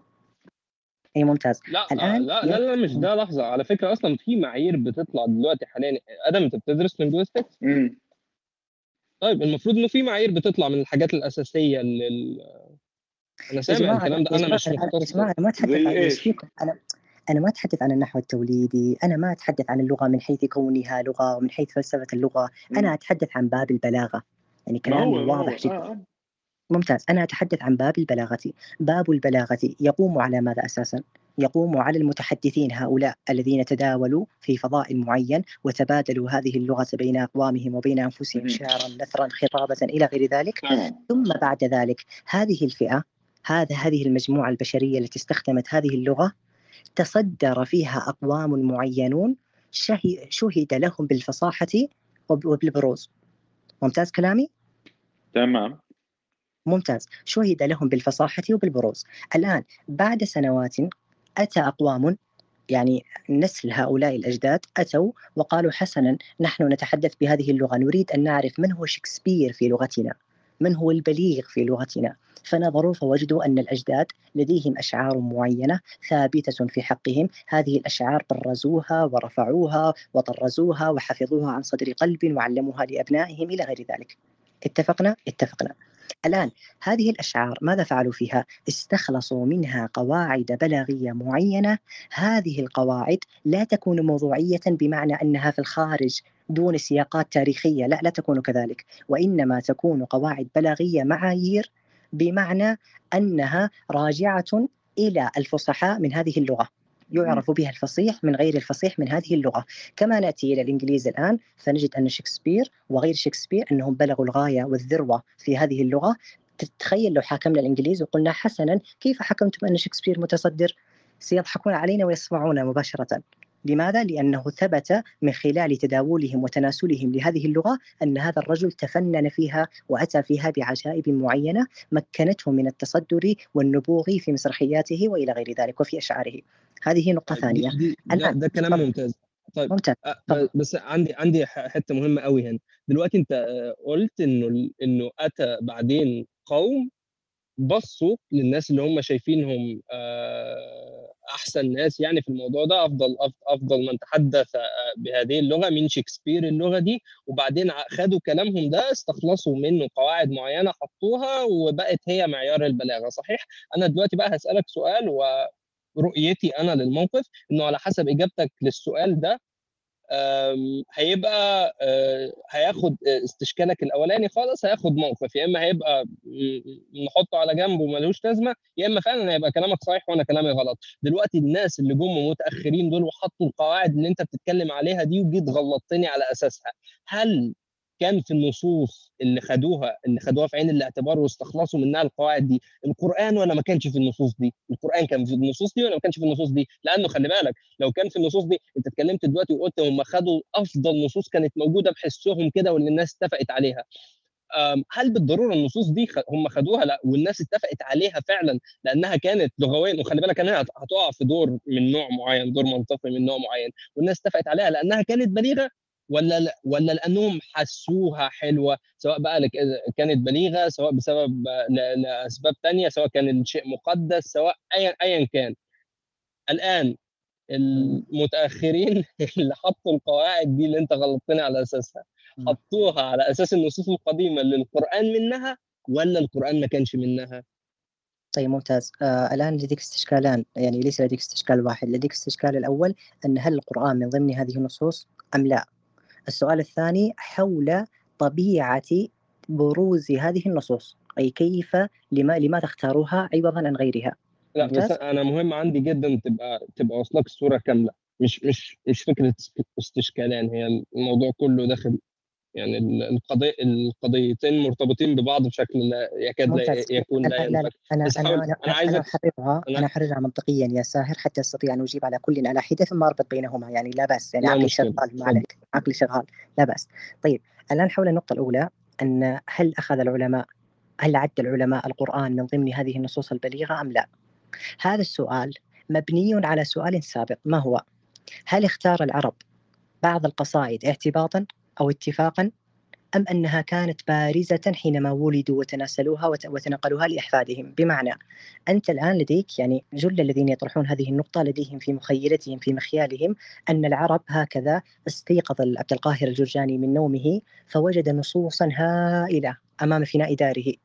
ثم تفكر قليلا قال ماذا آخذ؟ آخذ امرؤ القيس أم النابغة أم لبيد أم عنترة أم العاشة أهل- من آخذ بالضبط؟ فجأة انتخب العاشة ولبيد وعنترة وقال هؤلاء المعلقات العشر يلا يا جماعة اعتمدوها يلا نستخلص منها البلاغة. إذا بنيت الأمر على هذه الصورة استشكالك صحيح وأنا معك أنا وأنت سيان لكن الأمر ليس بهذه الطريقة.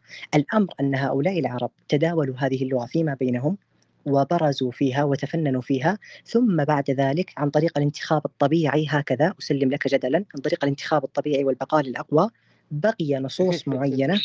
ممتاز. واضمحلت واض- واضمحلت نصوص أردأ منها. لماذا؟ لأن الرديء يضمحل.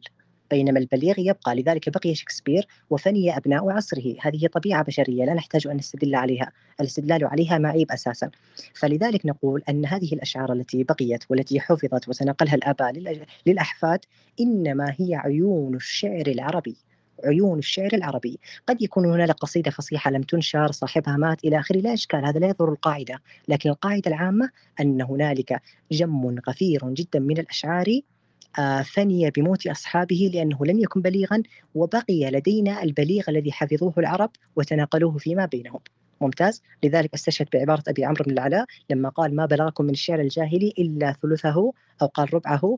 قال ولو بلغكم كاملا لما وسع فنائي يعني لو وضعت كتب كاملة ما راح يتسع لفنائي للشعر الجاهلي. فلذلك أضمحل الشعر الجاهلي بأكمله وبقي طيب عيون شعري ممتاز؟ بس بس ب- بالله عليك ركز معايا في الحتة دي. أنا شايفك من الأول وعلى فكرة قاعد ابذل مجهود دلوقتي مش يعني مجهود كويس عشان شايفك محايد وفعلا يعني لو في الآخر شفت إنه يعني هتنصف في الآخر. فركز معايا في الحتة دي. أنت دلوقتي قلت إن هو إنه الحاجات دي نشأت. أنا أصلا نقطتي من الأول لما طرحت الاستشكال ده اولا وقلت لك إن القضيتين مرتبطتين قلت لك آه، كنت بتكلم في آلية الانتخاب اللي أنت بتتكلم فيها دي. يعني عشان النص عشان أوريك ان المعيار في الآخر هيطلع شخصي.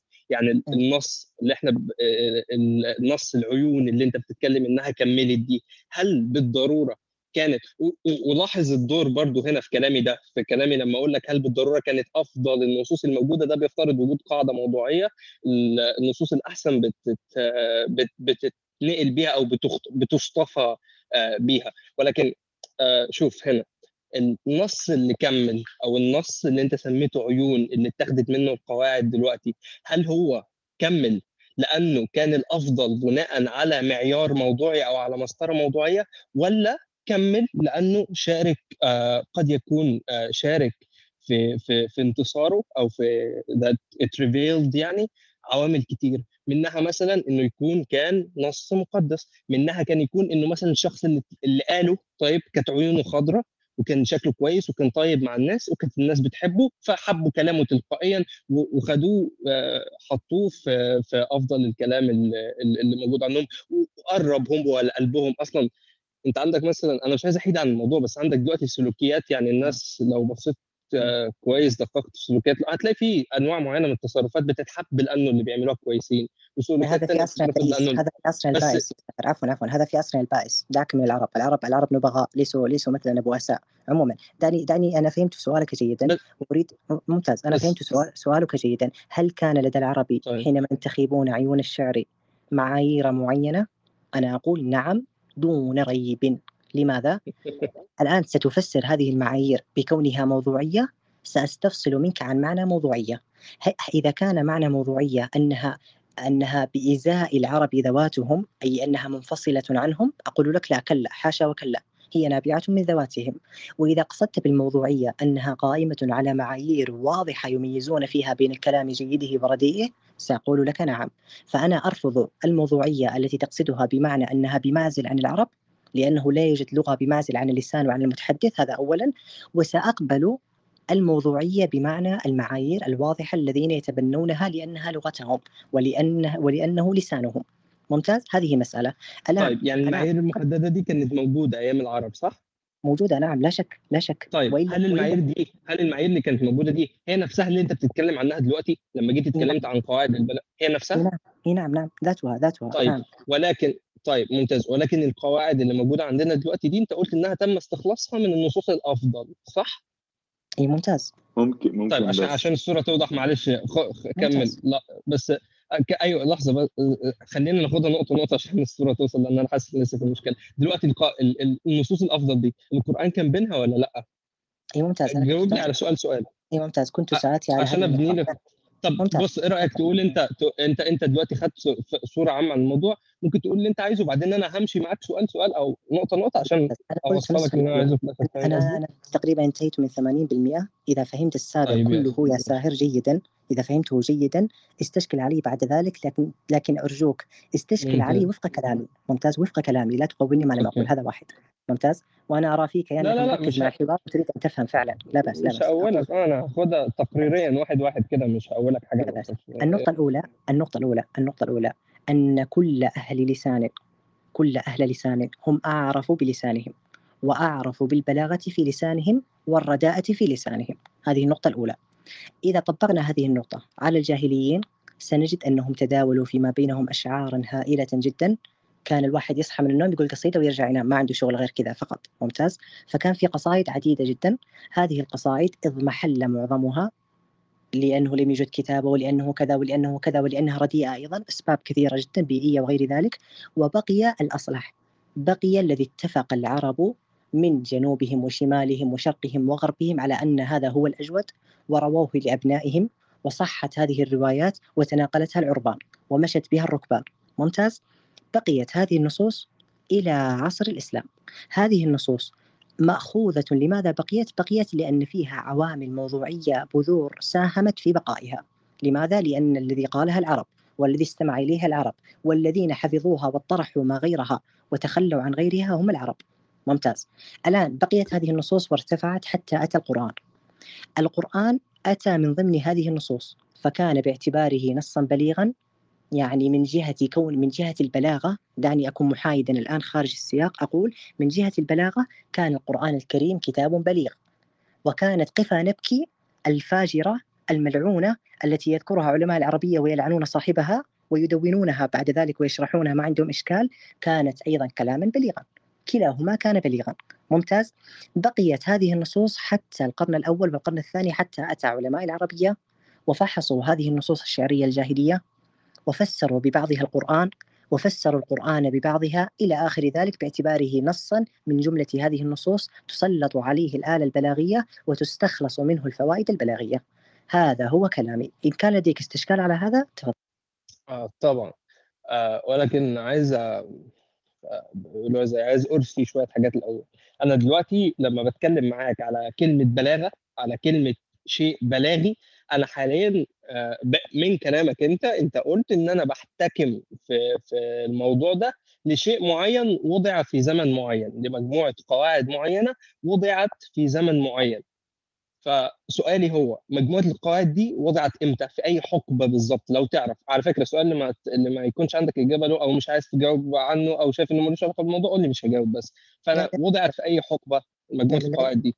لا إشكال أنا أنا أنا لغوي بالأساس يعني لا إشكال لدي. أنا أقول هذه القواعد وضعت من ساعة ما خلق العرب بمعنى لا. أنك تجد أكتم بن أنا الصيفي بتكلم عن لا، القواعد المكتوبه بس لحظة ركز معايا. أنا مش قصدي الحاجات دي موجودة في فطرتهم ولا هم لا طوروها ليس ولا لا لا لا دي نقطة لا, لسه. لا مش كذا مش كذا يا ساهر. أنا أفهم جيدا. ليس كذلك. هذه النقطة انتهينا منها خلاص. انتهينا منها. مم. أنا أقول الآن أنا أقول الآن أن هذه القواعد موجودة بوجود العربي سواء وجد التدوين أم لم يوجد. لماذا؟ لأني أجد من فصحاء العرب في الجاهلية الذين واكبوا الإسلام لهم عبارات معينة حول البلاغة. أكتم بن صيفي ماذا يقول؟ يقول البلاغة هي الإيجاز. يعني هو ذاته كلامك لكن يفهم الإي- الإيجاز بغير ما تفهمه أنت بالمناسبة يعني. فأقول هذا أكتم بن الصيفي يعرف البلاغة. بعد ذلك نجد مثلا علي بن أبي طالب له حديث في البلاغة. نجد عمر بن الخطاب وهو بليغ أنت قلت أنا سرحت منك. أنت قلت هو قال البلاغه حد في بني آدم قال البلاغه هي الإيجاز؟ في بن أبي طالب مش هذا حكى خير الكلام ما قل ودل هو كمان آه أنا عارف خير الكلام من قل ودل ولكن ده أنا سايبه لسه يا للاخر ساهر بس مش واحد في بني آدم قال آه مش واحد. امال إيه أنا ذكرت لك أسماء أبن المقفى أكتم بن صيفي إلى آخرهم إلى آخرهم. آه. لكن أقول وقلت لي انه مع اللي قاصدينه هم بالإيجاز حاجة غير اللي أنا قاصدها صح؟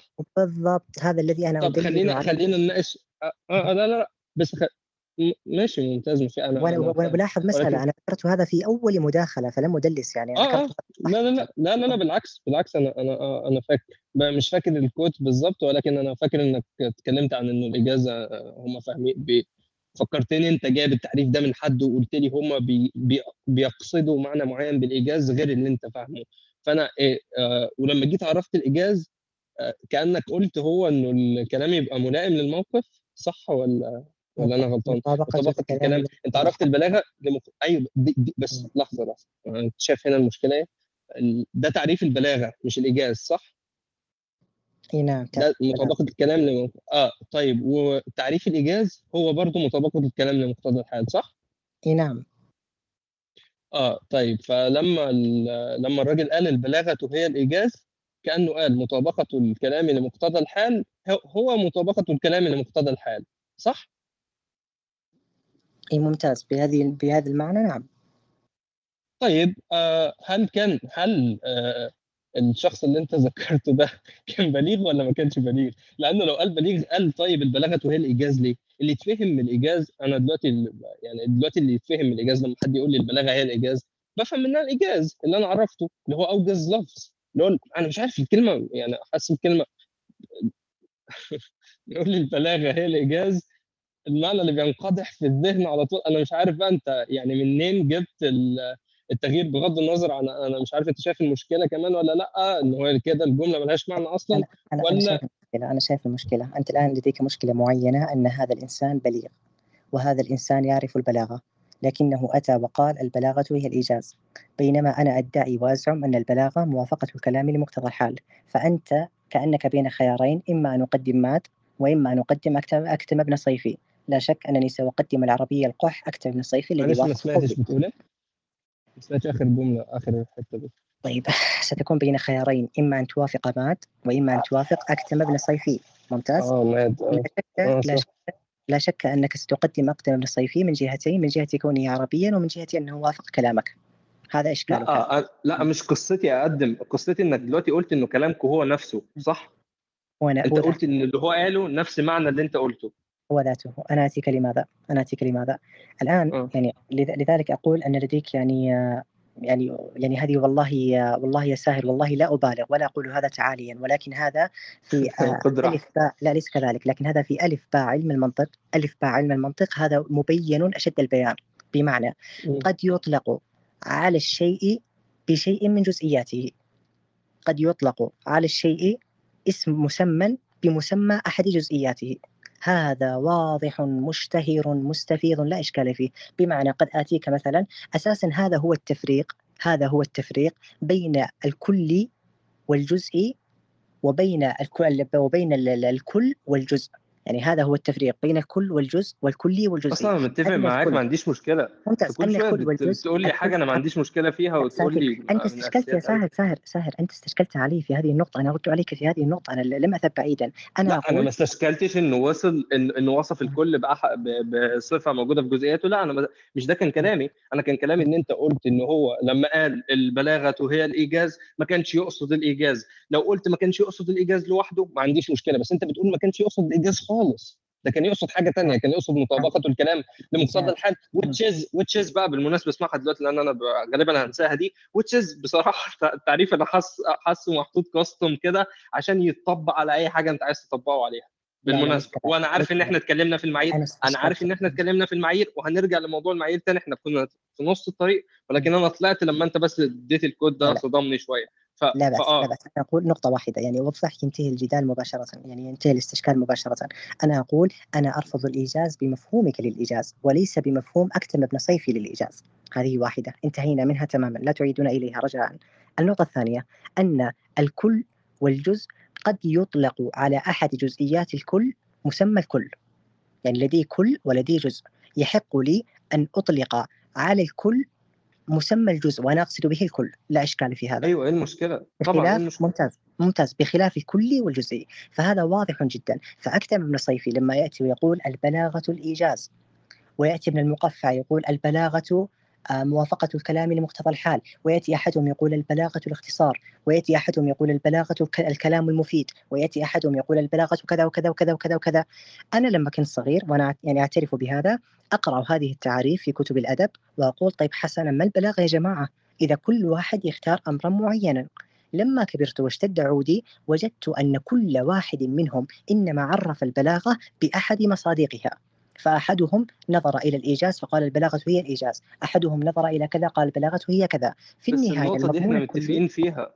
آه المضمون okay هو المجموع. لا مع... لا لا آه لا أنت سايب لا أنت سا... أنت سايب أنت رميت نقطة المشكلة ومسكت في حاجة إحنا متفقين فيها. إحنا مشكلتنا دلوقتي إن أنت شايف إنه آه آه الإيجاز مش معناها إيجاز. أنت دلوقتي بتقول إنه الإيجاز مش مع... أنا قلت لك لحظة بس عشان لحظة أنا حاسس النقطة دي مش واصلة نهائي. أنا قلت لك كون كون الإيجاز هو إحدى الشروط التي يجب أن تتوافر في الكلام حتى يكون بليغا. دي حاجة أنا ما عنديش مشكلة فيها. كونه جزئي إن هو مش البلاغة هي الإيجاز وخلاص لأ في حاجات تانية. قلت لك أنا يمكن دي والله يمكن عشر مرة أقول الكلام ده من ساعة ما بدانا الحوار. قلت لك ما عنديش أي مشكلة فيها. ولكن أنا مشكلتي لما تيجي تقول لي الإيجاز مش معناه الإيجاز. تقول لي الإيجاز آه، أنا ح... ح... لحظة بس عشان أنا قلت لك الكلام ده أكتر من مرة وحاسس إنه في في بس أنا بس اسمع بختصر عليك. بختصر عليك أن الإيجاز أنا قلت هذه سابقا يا أستاذ ساهر أنت قلت الإيجاز هي مطابقة هو مطابقة الكلام لمقتضى الحال. قلت لك طب أقول البلاغة؟ قلت لي البلاغة هي مطابقة الكلام لمقتضى الحال.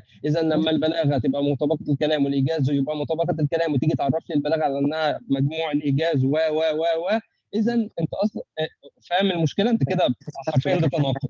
سويت حاجتين مش متساويين ببعض. ممتاز ممتاز ممتاز جدا ممتاز جدا. فسرت لك هذا أكثر من مرة وأعيد تفسيره مرة أخرى بإيجاز. لاحظ بإيجاز. إيجاز بمفهومي أنا وليس بمفهومك أنت الإيجاز. أقول أقول أقول أن أكتم بن صيفي حينما يقول البلاغة الإيجاز لا يقصد بها مفهومك أنت للإيجاز. هذا رقم واحد. أرجوك لا تعود أيوه نعم يقصد بها أرجوك إيه لا تعود إليه. لا وضحت لك سابقا هنا المشكلة أصلا. ممتاز قول لي قول لي باختصار. هو لما قال إيجاز كان قصده إيه؟ ممتاز سآتيك ماذا يقصد؟ ما تقوليش مطابقة الكلام لمقتضى الحال. أنا قلت لك إن ده تناقض لا ليس طيب هذه تناقض لا هذه مصادرة طب سآتيك يا طاهر طب خليني أوضح لك التناقض تاني طيب لحظة. لا لا واضح أقول والله واضح واضح. أكثر من صيفي قال الإيجاز البلاغة الإيجاز. أنا أقول لا يعني البلاغة الإيجاز وإنما يعني البلاغة مطابقة الكلام لمقتضى الحال. فأنا هنا وقعت في تناقض أنني فسرت الإيجاز بمقتضى الحال ثم نفيت أن يكون الإيجاز مقتضى الحال هكذا. خلاص لا أنا فاهم التناقض جيدا لا مش ده قصدي مش ده قصدي. ما هو؟ تفضل. أقول لك قصدي بقى. أنا قصدي ان أنت لما قلت آه، أكتم عرف البلاغة على أنها الإيجاز قلت لي التعريف ده صحيح. لسببين. السبب ال- بشرطين آسف. الشرط الأول هو إنه يكون آه قاعد هنا في الموقف ده يوصف الشيء بإحدى صفاته الجزئية. ما عنديش مشكلة يعني يكون البلاغة ليست الإيجاز فقط وإنما الإيجاز و و و و هو اختار الإيجاز وقال لك البلاغة الإيجاز. ده الشرط الأول. الشرط الثاني إنه الإيجاز معناه مش زي ما أنت فاهمه. قلت لك الشرط الأول أنا موافق عليه ما عندناش مشكلة هنا. مشكلتي في الشرط الثاني إذا هو لما قال الإيجاز ما كانش قصده اللي أنا فاهمه كل الناس فاهماه اللي هو حرفيا معنى كلمة إيجاز. كان قصده إيه؟ قلت لي كان قصده بكلمة إيجاز مطابقة الكلام لمقتضى الحال. أنا هنا رن في بالي جرس. قلت أنا سمعت الكلمة دي فين قبل كده؟ سمعتها لما أنت عرفت لي البلاغة. عرفت لي البلاغة على أنها مطابقة الكلام لمقتضى الحال. اذا لو أنت قلت في شرطك الأول أصلا إنه البلاغة هي مش بس الإيجاز ولكن إيجاز وحاجات تانية كمان لاحظ إيجاز زائد X مثلا زائد X من. من الأشياء أو من الصفات طيب وبعدين عرفت البلاغة برضو مرة تانية على إنها على إنها مطابقة الكلام لمقتضى الحال وال وال, وال الصفة الأولى اللي أنت اعتبرتها جزئية دي بتاعت الإيجاز تعريفها مطابقة الكلام لمقتضى الحال. إذا أصبحت البلاغة تساوي مطابقة الكلام لمقتضى الحال. أنت قلت كده وفي نفس الوقت قلت إنه المس... إنه البلاغة تساوي مطابقة الكلام لمقتضى الحال زائد إكس. هنا التناقض اللي بت... طيب ممتاز ممتاز. بالنسبة لمسألة أن البلاغة ليست الإيجاز هذه وضحناها وانتهينا منها صحيح؟ ليست الإيجاز وحده آه. بالضبط. ممتاز انتهينا منها. الآن تبقى الوجه الثاني الذي أنا أزعم فيه أن الإيجاز الذي يقصده أكتم بن صيفي ليس الإيجاز الذي تقصده أنت. هذا استشكالك إذا حللت هذا أكتم بقى كان يقصد إيه؟ ممتاز. والله يا ساهر قلت هذا تقريبا أربع أو خمس مرات وعرفتها وأتيت بشواهد إلى آخره لكن أنت تعود إليها مجددا يعني طيب سمعت. لا بس لا بس سمعت المداخلات الأخيرة. طب يلا عرف لي عرف لي الإيجاز بس. قول لي الإيجاز هو كذا كذا. بس لو قلت مطابقة الكلام لمقتضى الحال هيبقى عندنا مشكلة. طيب سأتيك سأتيك أنت الآن لديك إشكال أنني يعني أنا استشكلت عليك من وجهين من وجه أن البلاغة ليست هي الإيجاز وإنما هي أحد مصادق الإيجاز. ممتاز؟ هذا رقم واحد. هذا الاستشكال فيه صح؟ هذا الاستشكال فيه. الذي فيه الاستشكال أنني أقول أن البلاغة عند أكثر من الصيفي والإيجاز عند أكثر من الصيفي ليس هو الإيجاز عندك. هذا الذي تريد مني أن أفسره صحيح؟ عشان نكون واضحين. آه. آه. نوعا ما تقدر تقول لكن مش دي الصورة الكاملة اللي أنا طرحتها. أنا وضحت لك فين المشكلة اديتها لك حتى بتناقض صريح. فمش لو عايز نعيد ممكن أعيد ولكن أنا دلوقتي اللي طالبه منك عشان الصورة توضح خالص تعرف لي الإيجاز عند أكتم بن صيفي. لما قال إيجاز كان قصده إيه بالكلمة دي؟ ممتاز ممتاز أنت عرفتها قبل كده على فكرة قلت لي مطابقة الكلام لمقتضى الحال هو هو هذا هو هذا هو هذا طيب. هو هذا الإيجاز الإيجاز. عند. أكثر من الصيفي الإيجاز عند أكثر من الصيفي هو مطابقة الكلام لمقتضى الحال. الآن يا ساهر طب- أعطني بالله عليك ركز سيدي. ركز معايا تفضل الأمر لك طب ركز معايا انت طب أنت قصدك يعني لو سمعت مداخلتي اللي فاتت أنا رتبت لك فيها التناقض. لو ما سمعتهاش وعايز نعيد تاني أو مثلا عايز أعيد تاني عشان الصورة توضح قول لي عيد. لكن لو سمعتها وعندك مشكلة قول لي المشكلة. لا لا لا بس عد عد عد عد حتى يكون. الأمر واضحا للجميع. يعني الآن طيب. اتضحت الصورة للناس ننظر هل في تناقض طيب. ولا ما في؟ ممتاز. طيب بس بالله عليك ركز. ال- ال- النقطة الأولى أنت قلت لي إنه ال- الإيجاز أكتم ابن صيفي عندما قال عندما قال البلاغة الإيجاز كان قصده بالإيجاز كان قصده قصدي إنه حتى قلت لي ده 101 في علم المنطق وأنا قلت لك ما عنديش مشكلة وأنا ما جبتش سيرة الموضوع ده أصلا إنه الشيء ممكن يتصف بأحد أوجهه. يعني ممكن البلاغة تبقى عبارة عن الإيجاز واكس وواي وزد ويجي أكتم بكل بساطة يقول لي البلاغة هي الإيجاز بس البلاغة هي X بس. وما يكونش غلطان عادي لأنه جاب صفة. ممكن يكون في حاجات تانية في تكملة للتعريف مفيش مشكلة ولكنه وصفها بصفة واحدة أو بجزئية واحدة منها وده ده ما فيهوش أي مشكلة. فلما قال البلاغة الإيجاز كان قصده بالإيجاز إنها وجه من أوجه البلاغة وليست البلاغة كلها. قلت لك طيب تمام. الآن ما هو الإيجاز؟ لما أكتم ابن صيفي قال البلاغة الإيجاز. الإيجاز هنا معناها إيه؟ قلت لي مطابقة الكلام لمقتضى الحال. قلت لك طيب حلو حطها لي على جنب. البلاغة نفسها هي إيه؟ قلت لي البلاغة هي مطابقة الكلام لمقتضى الحال. قلت لك طيب ولما هو قال البلاغة الإيجاز كان بيتكلم على أحد أوجه البلاغة بس صح؟ قلت لي آه صح. قلت لك طيب دلوقتي معناها إنك قلت شوف حطهم دول تحت بعض. أنت الجملة الأولى اللي أنت قلتها أن أن البلاغة هي مطابقة الكلام لمقتضى الحال. الجملة الثانية اللي انت قلتها أن البلاغة هي مطابقة الكلام لمقتضى الحال زائد إكس وصلت؟ طيب. ده ده ده غير إنك قلت إنه الب... إنه ال... إن- لحظة بس ده غير إنك قلت إنه تعريف البلاغة هو نفسه تعريف الإيجاز. يعني البلاغة هي مطابقة الكلام لمقتضى الحال والإيجاز بدل ما تعريفه هو تعريفه اللي بينقادح في الذهن أول ما تسمع كلمة إيجاز هو الإيجاز حرفيا خليته انت مطابقة الكلام لمقتضى الحال. أنا دلوقتي عندي مشكلتين المشكلة الأولى اللي أنت سمعتها دي والمشكلة الثانية هي إنه التعريف ده حرفيا أنا حاسه متستف معمول مصنوع كاستم ميد عشان يقدر ي- يلزق مكان ما إحنا عايزين نلزقه. طيب طيب ممتاز. وصلت؟ ممتاز. طيب ممتاز. أنا سجلت الآن لدي الأمر الأول الأمر الأول أنك تقول أكتر بن الصيفي آه، قال البلاغة هي الإيجاز وتتفق معي أن المعنى أوسع. وإنما أتى على صفة معينة من صفات البلاغة. هذا لا إشكال فيه. المعنى الثاني أنك تقول رقم اثنين لاحظ رقم اثنين في التناقض يعني أنا استدلال قياس منطقي. الآن رقم اثنين أنني أقول أن الإيجاز عند أكتر بن الصيفي هو مطابقة الكلام لمقتضى الحال. رقم ثلاثة أنني أقول تعريف البلاغة هي مطابقة الكلام لمقتضى الحال. فيكون الإشكال أين؟ في النقطة الثانية والنقطة الثالثة. أنني أقول أن الإيجاز عند أكثر من الصيفي هو مطابقة الكلام لمقتضى الحال بينما تعريف البلاغة هو مطابقة الكلام لمقتضى الحال. فهنا يكون التناقض. كلامك واضح جلي إذا إذا أنا لم أحسن الإبانة عن عن كلامك فأخبرني لا إشكال. طيب طيب. معلش أنت قلت أ- أ- أين يكون التناقض؟ يكون الجملتين اللي أنت التنا... قلتهم. ممتاز يكون آه. التناقض أن الإيجاز عند أكثر بن صيفي معناه مطابقة الكلام لمقتضى الحال والبلاغة عندي معناها مطابقة الكلام لمقتضى الحال وفي ذات الوقت وفي عفواً. ذات الوقت وفي أيوة آه في ذات الوقت آه. الإيجاز الإيجاز ليس مطابقة الكلام لمقت- لمقتضى الحال صحيح؟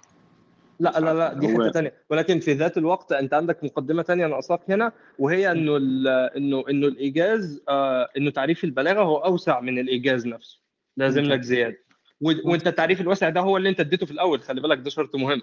لأنه هتيجي دلوقتي تقول لي أنا تعريفي هو كان نفس تعريف أكتر من صيفي والموضوع ما فيهوش مشكلة لأ عندنا مشكلة. طيب طيب ممتاز. سأنفي ما أنا بس سأنفي يعني لا عفوا يا آدم بس أكمل الفكرة فقط حتى ننتهي من محل التناقض حتى لا يكون يعني لا أريد أن أوصم بالتناقض لأني أحسب أني أرفع من ذلك بمشيئة الله يعني. فأقول الآن المسألة المسألة تتلخص فيما يلي. أن آه، ساهر قال البلاغة آه، عفوا البلاغة هي الإيجاز أكتب بن صيفي أتينا على عبارته دعنا ننحي جانبا أكتب بن صيفي ونضع ساهر. ساهر قال البلاغة. ال- عفوا البلاغة الإيجاز. لا إشكال في هذا. أنا حين استشكلت عليك يا ساهر ماذا فعلت؟ أنا قلت كلامك فاسد من وجهين. كلامك فاسد من وجهين. ممتاز. الوجهان ليسا مترتبين على بعضهما البعض وإنما منفكين عن بعضهما البعض. الفساد الأول لديك أنك اختزلت البلاغة في الإيجاز. هذا الفساد الأول. ممتاز. وإنما البلاغة حينما يقال البلاغة الإيجاز يقصد بها أن الإيجاز صفة من صفات البلاغة ومتعلق من متعلقاتها. كما يقال الأسد الهزبر. آه، مثلا السيف اليماني لأنه صنع في اليمن. المهند لأنه بتار. كذا إلى آخره. صفة معينة. يصح لي أن أقول السيف واليماني. يصح لي هذا. ممتاز. فلذلك حينما يقتصر السيف على اليماني ويأتي أحدهم يقول لا السيف ليس البتار السيف هو اليماني هنا هذا لديه إشكال معين. هذا رقم واحد. رقم اثنين حينما أقول أنت لديك فساد في تصور مفهوم آه، أكتم ابن صيفي عن الإيجاز. إذا اختزلته في قلة الكلمات وقلة الألفاظ فأنت هنا لم تحسن فهم مراده. لماذا؟ ال- الإيجاز لدى أكثر من صيفي إنما يقصد به مطابقة الكلام لمقتضى الحال. هذا رقم اثنين. ثالثا البلاغة تعريفها مطابقة الكلام لمقتضى الحال. فالآن توافق تعريفي للبلاغة مع فهمي للإيجاز عند أكثر من صيفي وليس فهمي للبلاغة مع الإيجاز. لاحظ لاحظ لاحظ لاحظ. تنبه جيدا. هذا هنا محل التناقض. إذا نفيت هذا انتفى التناقض. أنا أقول البلاغة مطابقة الكلام لمقتضى الحال. وعند أكتم ابن صيفي الإيجاز يراد به البلاغة التي هي مطابقة الكلام لمقتضى الحال. يحق لك الآن أن تأتيني وتقول لي حسنا لماذا تصادر على المطلوب وتقول أن أكتب بن صيفي لم يقصد الإيجاز لذات الإيجاز؟ وإنما قصد لا صفة لا لا من صفات مش ده البلاغة. ال- مش مش ده اللي أنا عايز أقوله. لا لا لا مش ده. أنا عايز لسه لسه في حتة التناقض بعدين نك... ولكن آه، عشان عشان موضوع التناقض يصح دلوقتي اللي هيفصل بين أو دلوقتي اللي هيكون الشيء الفيصل هو أنت لما عرفت البلاغة في الأول وقلت مطابقة الكلام لمقتضى الحال. كان قصدك تعريف البلاغة بشكل عام بشكلها الواسع اللي في بالك؟ لا ولا كان قصدك تعرفها زي أكتم لا باحد اوجهها بس؟ لا لا بشكلها الواسع. بش... طيب ممتاز. يلا كمل. أوكي كده كده تناقض الحل؟ انحل الإشكال يا أخي لحظة الإشكال بكل بساطة. أنت دلوقتي عرفتها بشكلها الواسع وقلت إنها مطابقة الكلام لمقتضى الحال صح؟ بغض النظر عن أي أمر آخر. ما, ما عنديش أي مشكلة. أنت قلت ممتاز. دلوقتي بشكلها الواسع هي مطابقة الكلام لمقتضى الحال صح؟ ممتاز. أكتم جه عرفها بشكل جزئي بأحد أوجهها وقال البلاغة هي مطابقة الكلام لمقتضى الحال صح؟ صح. طيب خدت بالك من وصل؟ وصلت ولا لسه؟ انت إيه عرفتها بشكلها الواسع بشكل وهو عرفها بشكلها ألو... بشكلها الجزئي بنفس الشكل. إذا إيه انت قلت ممتاز. إكس بتساوي إكس زائد واي لا سأتيك أكتم المصيفي حينما قال البلاغة هي الإيجاز. لفظته هذه بالنسبة إلي لها تأويلين. التأويل الأول أن يراد بالإيجاز صفة من صفات البلاغة فيدلل على الجزئي الجزء من خلال الكل. أو يدلل على الكل من خلال الجزء وهذا لا إشكال فيه صحيح؟ آه لحظة بقى أنت دلوقتي غيرت كلامك وهتقول لي لا لا لا لا المراد الثاني لا دلوقتي الكلام اتغير ساهر يا ساهر 180 درجة. لا يا ساهر هتقول لي الوجه الثاني هو الكل صح؟ لا إشكال. سأعطيك وقتك سأعطيك وقتك والله العظيم. هذا هو كلامي من خلاص. البداية لأنني ذكرت لك مسألتين. ذكرت لك أن أكتم ابن صيفي قد أطلق هذه الصفة قد يراد قد يريد من إطلاقها أن يدلل على الكل من خلال الجزء. هذا رقم واحد. ممتاز؟ وقد يريد بالإيجاز أمرا زائدا لديه ألا وهو مطابقة الكلام لمقتضى الحال. لأن أي مطابقة للكلام لاحظ أي مطابقة للكلام على مقتضى الحال فهي إيجاز. بمعنى حتى والله ما حصل. شوف انت كده دلوقتي طلعت نفسك منها إزاي؟ طب أنا خليك تكمل بس أنا هقول اللي حصل. يعني كمل وبعدين أنا هقول اللي حصل. لأنه عادي الامر لك الامر لك الامر لك الامر لك ابدا تفضل ابدا تفضل تفضل. كم كما طيب تشاء يعني. طيب أنا شوف هذا هو طرحي هذا هو طرحي ولم أغيره مطلقا. تفضل. خلاص آه، قد قد يكون الغلط عندي دلوقتي صغار. طب بس أنا أنا عايز البس البس قصدي يعني هوض... يعني هقول أنا لا اللي لبسني حصل هو قال لبسني اللي حصل لبسني محمد؟ تفضل تفضل أنا قصدي جيدا مش حاجة وحشة. طيب. أنا أقول بس اللي حصل من عندي وبعدين يا آدم ممكن أنت حتى تدي رأيك كطرف ثالث أنت قاعد سامع الموضوع من الأول. دلوقتي اللي ح... شوف هو عمل إيه في المرة الأخيرة سفلت نفسه منها ب... من تحت لتحت ولكن مش ده كان الكلام في الأول. الكلام كان في الأول كان ب... آه أوكي الراجل بيرمش عندنا ناس كتير لحظه I, have a لحظه record بعد اذنك I can't play the record إيه مش بقدر سامع أشغل بس التسجيل لا لا لا لا لا لا لا ما لا لا لا لا ما لا لا بالعكس أنا لا محمد لا لا لا لا لا لا لا لا لا لا لا لا لا لا لا لا محمد محمد لا لا عفوا محمد محمد محمد محمد محمد عفوا أنا اكلم أنا اكلم أنا اكلم أنا اكلم أنا لا اكلم لا ابدا لا ابدا ليس من حقك هذا حوار مشترك بيننا اذا كان ثمه تسجيل إذا كان ثمه تسجيل لكلامي من بدايته فليشغل على رؤوس الأشهاد. لا إشكال طيب لدي البتة. طيب. لا إشكال لدي طيب البتة. استنى. لأن طيب كلامي طيب كان واضح لكن بشرط واحد بشرط واحد. أن ي- أن يؤتى بكلام من بدايته. لأنني طيب. قد آتي بجملة ثم أستطرد بعيدا ثم أعود إليها. وهذا خلاص طبيعي جدا. الحق. أنا ما طيب. سجلتش لا لا لا. سال سال. سال محمد okay لحظة بقى. استنى استنى. أنا لو لو هيخيرني حاليا بين إن أنا أسحب كلامي الكلام كل آه، بالظبط آه، لو هي... لو هتخير بين إن أنا أسحب كلامي كله موضوع التناقض كله أصلا في سبيل إن هو ما يشغلش التسجيل أنا هسحبه وهو ما يشغلش التسجيل لأنه ده يعني مش أسلوب نهائي محمد من أحسن الناس اللي اتكلمت معاها يعني. شا... الأسبوع ده يمكن لا كله؟ وأنا ما أنا قبلتش حاجة زي كده يعني ولا مش هدفي البسك المسلسل لا بس لا بس لا بس أنا أنبه أنبه على مسألة. أن من لديه تسجيل معين وعاد هذا التشغيل آه، مرارا وتكرارا سيجد كلامي ذاته ذاته لم يتغير. طيب. وإنما وإنما قد يساء الفهم. متى يساء الفهم يا ساهر؟ يساء الفهم في مداخلة الأخيرة التي ذكرت فيها أكتب بن صيفي حينما قال البلاغة هي الإيجاز. فأنت وقفت علي فكان كلامي أساسا مجتزأ في سياق آخر في سياق استطراد أما طب مداخلة است... الأولى يا طيب ساهر مداخلة أنا الأولى أنا بس كانت واضحة كانت واضحة. قلت لك الفساد من وجهين من هذا الوجه ومن هذا الوجه. فإذا أخذت طيب. الوجهان إذا أخذت الوجهين على بعضهما لا يتشكل لك تناقض على الإطلاق لأن كلامي جدا واضح فيها. تفضل. طيب أنا أنا بس لحظة خليني أوضح نقطة. أنا اولا مش هدفي إن أنا ممكن أكون انجرفت في الموضوع فعلا ولكن أنا مش هدفي ألبسك التناقض ولكن هي بس حاجة يعني لما بيبقى قدامك قدامك بيبقى شيء حلو. بالعكس أنت لو تفتكر إحنا أصلا وي دروبد وقعنا سياق الكلام اللي كنا بنتكلم فيه عشان موضوع التناقض ده وده شيء مش لطيف. ولكنه بيبقى مش عارف هو بيحصل كده في النقاشات. فدي النقطة الأولى. النقطة الثانية لأ بقى استنى ده أنا دلوقتي هقول لك اللي حصل بالظبط من وجهة نظري. أنت دلوقتي وضحت وفكيت الشيئين عن بعض. أنا ادعائي إن أنت ده شيء زودته في في المداخلة الأخيرة لما خدت بالك من التناقض. ولكن مش ده كان كلامك في الأول وأنا هقول دلوقتي إيه الكلام اللي كان آه، في الأول. وبعدين اللي يفصل بيننا بقى سواء أنا فهمتك غلط أو أنت فعلا ده كان ده كلامك لا أنا ولا أنت هنقدر نعمل حاجة زي كده الطرفين مش نقدر مش هنقدر نعمل حاجة زي كده. ف فمش هتبقى قصتي ولكن أهو الكلام يبقى قدامي قدامك دلوقتي اللي حصل؟ يا ساهر اشرح اللي حصل؟ ممتاز.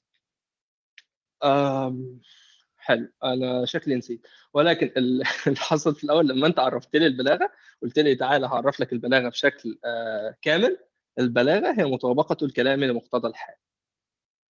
قلت لك تمام. وبعدين جاء موضوع آه، أكتم ده. أكتم قال إيه؟ أكتم قال البلاغة هي الإيجاز. البلاغة الإيجاز. قلت لك يعني إيه الإيجاز؟ آه، قلت لك آه، طب ما هو الراجل قال الإيجاز أهو. مين ده اللي قال الإيجاز ده؟ قلت لي لا اللحظة قبل ما تحكم حكم متسرع على كلام الراجل خليني أوضح لك شيئين. قلت لك اتفضل. قلت لي الشيء الأول إن هو لما قال البلاغة الإيجاز ما كانش قصده. إنه البلاغة كلها آه، قصدي إنه التعريف العام للبلاغة هي الايجاز هو الإيجاز فقط ما كانش قصده آه، يختصر آه، مفهوم البلاغة الواسع في الإيجاز اللي هو جزء منه وإنما كان قصده إنه الإيجاز جزء من البلاغة. قلت لك ما عنديش أي مشكله قلت لي ممكن ال- الكل يوصف بصفة من صفات أجزائه قلت لك ما عنديش مشكلة في الكلام ده. قلت لي النقطة الثانية بقى إنه الإيجاز أصلا معناه وهنا أنت فكيتهم عن بعض وأنا بقول أنت ما فكيتهمش عن بعض في كلامك في الأول. ال- قلت لي الجزء الثاني إنه أصلا الإيجاز معناه مطابقة الكلام لمقتضى الحال. قلت لك هنا تناقض. إنه تقول لي البلاغة بشكلها الواسع هي مطابقة الكلام لمقتضى الحال وبعدين تيجي تقول لي بشكلها الجزئي آه، هي مطابقة آه، هي الإيجاز والإيجاز هو مطابقة الكلام لمقتضى الحال. فأنت بتقول البلاغة هي مطابقة الكلام لمقتضى الحال أنت كده بتقول إنه إكس بيساوي إكس زائد واي وده هنا في مشكلة. جيت أنت حل... آه، قلت لي إيه؟ قلت لي لأ تعالى أنت فهمتني غلط. أنا لما قلت آه الإيجاز هو مطابقة الكلام لمقتضى الحال كان و... و... وقلت برضو قبلها إنه الإيجاز هو جزء من تعريف البلاغة الكلي الواسع كان قصدي دول منفكين عن بعضهم. إنه قد يكون قصد آه الإيجاز بمعناه آه بمعناه اللي هو الضيق اللي هو الجزئي طيب أو يكون قصد الإيجاز بمعناه الكلي اللي هو مطابقة الكلام لمقتضى الحال. أنا حاليا بقول لأ إن أنا اللي كلامي صح وأرجح إن هو صح بدليل الكلام إن أنا أصلا لما أنت طرحت الإشكال الأول اللي هو بتاع إنه ال إنه ال ال الإيجاز هو جزء من تعريف كلي واسع قلت لك طب أنا طرحته في السياق ده أنا طرحت السؤال في السياق ده قلت لك طب عرف لي الايجاز عشان أعرف هو إيه آه، هو أصلا بيتكلم عن إيه في السياق الجزئي ده رحت أنت فيه عرفت لي الايجاز على أنه مطابقة الكلام لمقتضى الحال. فاذا آه دي, دي الصورة من عندي. exact بس أنا كنت حاضر يا أستاذ مات بعد إذن حضرتك أنا كنت حاضر من بداية الموضوع. موضوع إيه حاضر الحوار من اوله من ساعة ما لا لا لا. ما تقولش لأ. لا لا لا لا. يا عم أنا شايفك داخل يا عم مش حاضر أنا داخل دلوقتي أنا مين بتكلم على الموضوع من بدايته. اسمع بس يا أستاذ ساهر آه من بداية لا حبيبي لا طب اسمع طيب. طب يا اسمع. استنى بس يا عم استنى يا عم يا عم استنى. مش ده يا عم أنت صباح الفل. انت حضرت مداخلته الاولى لا مش هي مش هي مكان أيوه ما هو ما هو اسمعني بس اسمعني أنا بتكلم على على الكلام اللي هو اسمعني بس يا أستاذ لا لا ما هو الكلام اللي هو قاله في البدايه خالص استنى بس يا أستاذ آدم هو انت انت احتراما استنى نشوف هو عايز إيه استنى احترام نشوف هو عايز لا إيه لا لا بس يا يا يا آدم آدم آدم يعني انت تدخلت معنا في الحوار وسمحنا ما لك وأنا قلت سابقا لا لا لا اسمعني اسمعني آدم آدم عفوا يا آدم عفوا خليه يقول خليه يقول خليه آدم آدم معلش خليه يقول خليه يقول هو عايز لا لا لأنه بس هو الموضوع واضح يعني مش لا لا لا بس أنا قلت لساهر ساهر فاكر لما قلت لك إن هذا حوارنا ليس أكاديمي من أراد من جهتنا أو من جهتكم أن نتحدث فلا بأس. آه فاكرني وأنا ولا وأنا ولا وقتها. آه ولا ممتاز ولا ولا أنا فاكر نصاب عشان علاء مثلا بيشهد لا لا لا. مثلا من صفتي. لا لا لا لا لا لا لا أنا هذا كلامي كان واضح. اي ممتاز كلامي كان أنت واضح. يعني حتى آدم آه، لما تداخل أنا قلت له قلت لآدم أنا لا إشكال لدي. اسأل ساهر. ممتاز؟ صحيح. ممتاز. فلذلك يعني يا, يا يا جماعة من أراد أن يتداخل ب- بأي نقطة سواء والله وافقني سواء خالفني سواء لديه استشكال أيا كان فليتداخل. الحوار مش لا لا أكاديمي. هي مش المشكلة مش بالتداخل. هي مش المشكلة بالتداخل. هي المشكلة بأسلوب التداخل. آه ولا ومش أسلوب التداخل. مضمون أصلا وحرفيا أول جملة قالها غلط. لحظة بس. طيب؟ لحظة أستفسر منك. أستفسر منك. آه. طيب لحظة. إيه؟ أنا مش عارف يا باشمهندس أنت يعني مهايبر يعني ممكن لو ممكن تسمعني وأسمعك. أنا هسمعك وعد بس أنت اسمعني. أنا دلوقتي نقطة تنظيم أنت دلوقتي لما بتقول أنا كنت حاضر من الأول وداخل هتتكلم في حتة التناقض ولا عندك مداخلة عامة؟ يعني لو لا مش مداخلة عامة. أنا أنت أنا حاضر؟ أنا هتكلم على جزئية معينة. اسمعني بس مش عامة ولا خاصة أنا هتكلم عن جزئية معينة سمعت فيها الأستاذ ماد وفهمت وجهة نظره من البداية. فأنا عايز أوصل لك وجهة نظره عشان حضرتك ب... بتزعم حلو إنه آه، تناقض في في في الجزء اللي أنا ما كنتش حاضر أيوه فيه. بس أنا أنا اللي يهمني اللي يهمني هو الجزئية الأولى اللي ممكن توضح اللي هي ممكن توضح اللي هي كان في كان الراجل تدخل تدخل مداخلتين. مداخلة صغيرة جدا كانت عبارة عن دقيقتين أو ثلاث دقائق وبعدين آه، مداخلة آه، كبيرة. يا أخي اسمعني هسيبك تتكلم يا علاء وهتقول طيب. لنفسك فيه أنا دلوقتي بقى سؤالي هو بكل بساطة. أنت مداخلتك فيما يتعلق بحتة التناقض؟ أنت قلت هتكلم على جزئية صغيرة الجزئية الصغيرة دي هي حتة التناقض ولا حاجة تانية؟ بس بكل آه بساطة جاوب علاقة وبعدين بالت... ليها علاقة بالتناقض وليها طيب علاقة يلا بالمداخلتين الأولانيين اللي هو طيب اتكلم فيه اتف- اتفضل. بس فيما يخص موضوع التناقض إحنا بقالنا ساعة بنتكلم أنت ما كنتش حاضر الحوار ده كله. تمام طيب أنا الساعة دي ما ف- حضرتهاش لكن اللي أنا بس فهمته من اتفضل قول اللي كلام أنت أيوه الأستاذ ماد في بداية الكلام خالص آه، في بداية الكلام خالص عشان أنا لقيت إن حضرتك بتقول إن الجهتين مش منفكين عنده لكن هم منفكين عنده من بداية الكلام من المداخلة الصغيرة اللي هو كان بيتكلم عنها في البداية خالص الثلاث دقائق إيه هم الجهتين؟ لما علق ها؟ إيه هم نعم؟ الجهتين اللي أنت بتقول مش منفكين دول؟ إيه هم؟ آه، آه، دلوقتي الاولى حضرتك بتقول أنت حضرتك بتقول دلوقتي للأستاذ آه، ماد بتقول له انت فصلت بين الامرين في النهاية لما لما حسيت ان الموضوع فيه تناقض وهو وهو آه، مسألة الإيجاز ان تعرفها آه، هو آه، موافقة أو مطابقة الكلام لمقتضى الحال وان الإيجاز برضه تعريفه هو مطابقة ال- الكلام لم- لمقتضى الحال. فانت قلت بما لحظة إن لحظة الجملة دي ما لهاش أي معنى. انت قلت انت قلت إنك فصلت وبعدين قلت نفس الشيء حرفيا. أنا سألتك عن الجهتين أنا بقول ده ده دي دعواك أنت. أنا ما فصلتش حاجة. ده أنا بقول لك أنت دي دعواك. أيوه أنا إيه دعوايا أنا إيه الجهتين اللي أنا بقول إنه فصلهم آه، في الآخر وإنه ما كانش فصلهم في الأول؟ إيه هم الجهتين؟ لما قال هو كان بيقول إن هو بيتكلم عن الموضوع بشكل عام ولا ولا ولا يتطلب ذلك إن يكون كل آه، آه، تعريف البلاغة منحصر في هذه الجزئية فقط من من من التعريف. آه، خليني أقول لك بقى إن هو في البداية خالص لحظة فين ال... لحظة فين نهار الجهتين. أنت يا ما حبيبي أنت مش سايبني اتكلم ليه؟ لا أنا عايزك تتكلم بس أنت ما تقولش يعني أنت بتقول جهتين مش عايز نستفسر طيب أخليك تك- تكمل بعدين علق. آه عايزه عشان تفهم عايز استفسر منك. أنت بتقول كلام وبعدين وب... أنت ما هتفهمه ما هتفهمه تذكرش لما الجهتين طيب يلا. ماشي. لما هتكلم هتفهم. آه، دلوقتي الأستاذ محمد الأستاذ ماد لما لما اتكلم في البداية قال في ثلاث دقائق الأولانية قبل ما يدخل في الم- في المداخلة الثانية قال إنه آه، آه، آه، تعليقا على كلامك لأن أصلا كان كلامك في البداية إن أنت قلت إن الكلام البليغ هو الكلام الموجز يجب أن يكون كلاما موجزا. ويؤدي المعنى المطلوب بأقل ألفاظ ممكنة ويوصل للهدف. ده كان كلامك في البداية. فدخل الأستاذ مات فقال لك لا يشترط من الإيجاز إن هو يكون بأقل عدد كلمات. هو قال لك إن إن الإيجاز هو أن يوافق الكلام مقتضى الحال.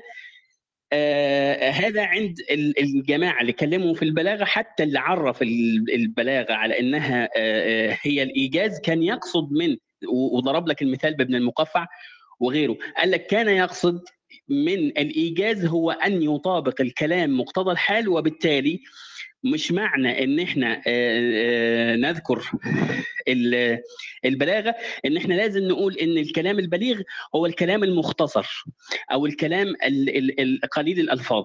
لأ آه، الكلام البليغ هو الكلام الذي يوصل المعنى ويطابق مقتضى الحال. ويطابق مقتضى الحال. دي كانت المداخلة الأولانية. فهو هنا في البداية بيقول لك إن إن ال- ال- الجزئين منفكين إيه هما جزء الإيجاز وجزء تعريف البلاغة. الاثنين ما لهمش اتصال ببعض. هم منفكين أصلا عن بعض في البداية. لما جه يتكلم بعد كده في ال 15 دقيقة اللي بعد كده أو المداخلة الطويلة بتاعته اللي بعد كده قال إيه؟ قال إن إحنا لما نحب نتكلم عن البلاغة في القرآن لابد إن إحنا نبص على التراكيب اللغوية بتاعه آه، بتاعه القرآن ونشوف هل هي مطابقة لمقتضى الحال ولا لأ.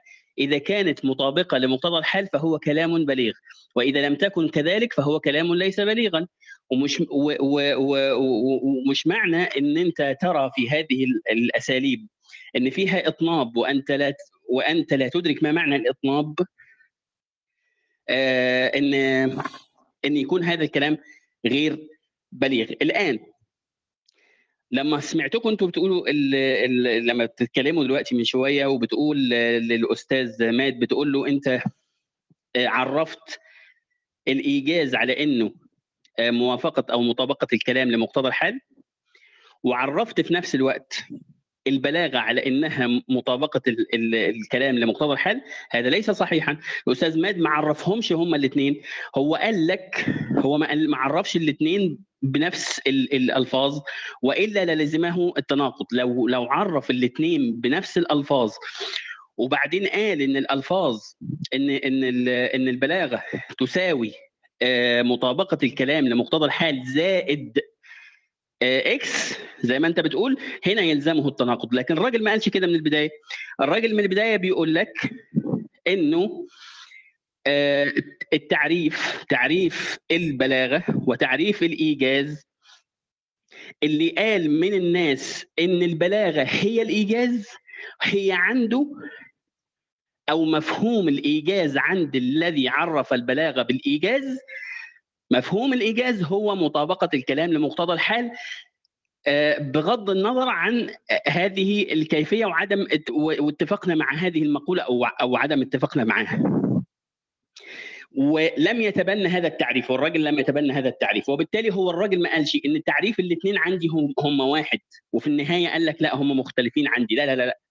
الراجل فك ال- الارتباط بين القضيتين من البداية أساسا من أول ثلاث دقائق اتكلم فيهم. بس. طيب طيب كملت؟ آه كمل آم، آه محمد فاكر في الأول لما أنا قلت لك انه مشكلتي مع المقاطعة لما أنت قبلت المقاطعة وأنا قلت لك إن أنا مشكلتي معاها إنه في الغالب الشخص اللي بيقاطع الحوار لازم عشان يقاطع عشان المفروض يبقى له حق يقاطع يبقى متأكد مليون في المية إنه مش هيجر الحوار لورا إنه هيقدمه لقدام.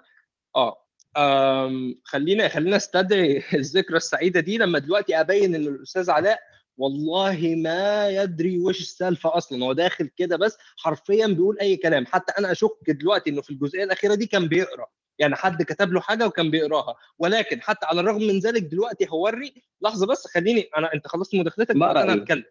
لا لحظة بس خلصت أنا هتكلم دلوقتي يا صح؟ ساهر ساهر عفوا ساهر آه، بالله عليك لا معلش لأنه. معلش معلش براحتك خليني راح تتكلم راح تتكلم آه، راح تتكلم. احسن إن لكن لكن طيب. لكن سواء سواء يعني أحد أتى أحدهم بمداخلة ترى لا حاجة لنا أن نقول إنه كان يقرأ وأنه نتهمه وأنه لم يكن مطلع وإلى غير ذلك لا لا يعني لا لا ركز معي يعني حتى لو آدم طيب. حتى لو آدم اصطف بجانبك واتهمني مثلا وقال مثلا أنت تقول موضوعية كذا وألزمني مثلا والله لا إشكال لدي. سأرد عليه وسأرد عليك وسنتناقش وسينتهي الموضوع تماما. فعلى الآن طيب. طرح وجهة نظرين ممتاز. طرح وجهة نظرين أنت لا تحتاج أنت لا تحتاج أن تعيد الكلام طيب لكي توضح أن علاء لم يكن حاضرا. والله لا تحتاج لهذا لا من قليل طيب. ولا من بعيد. إنما هو بس تكفير للحوار. محمد.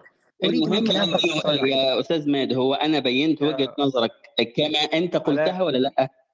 لا لا لا علاء نعم. حوارك معايا هذا حوارك اللي يهمني. محمد بعد لا بس طيب بس حوارك حوارك طيب حوارك دلوقتي معايا.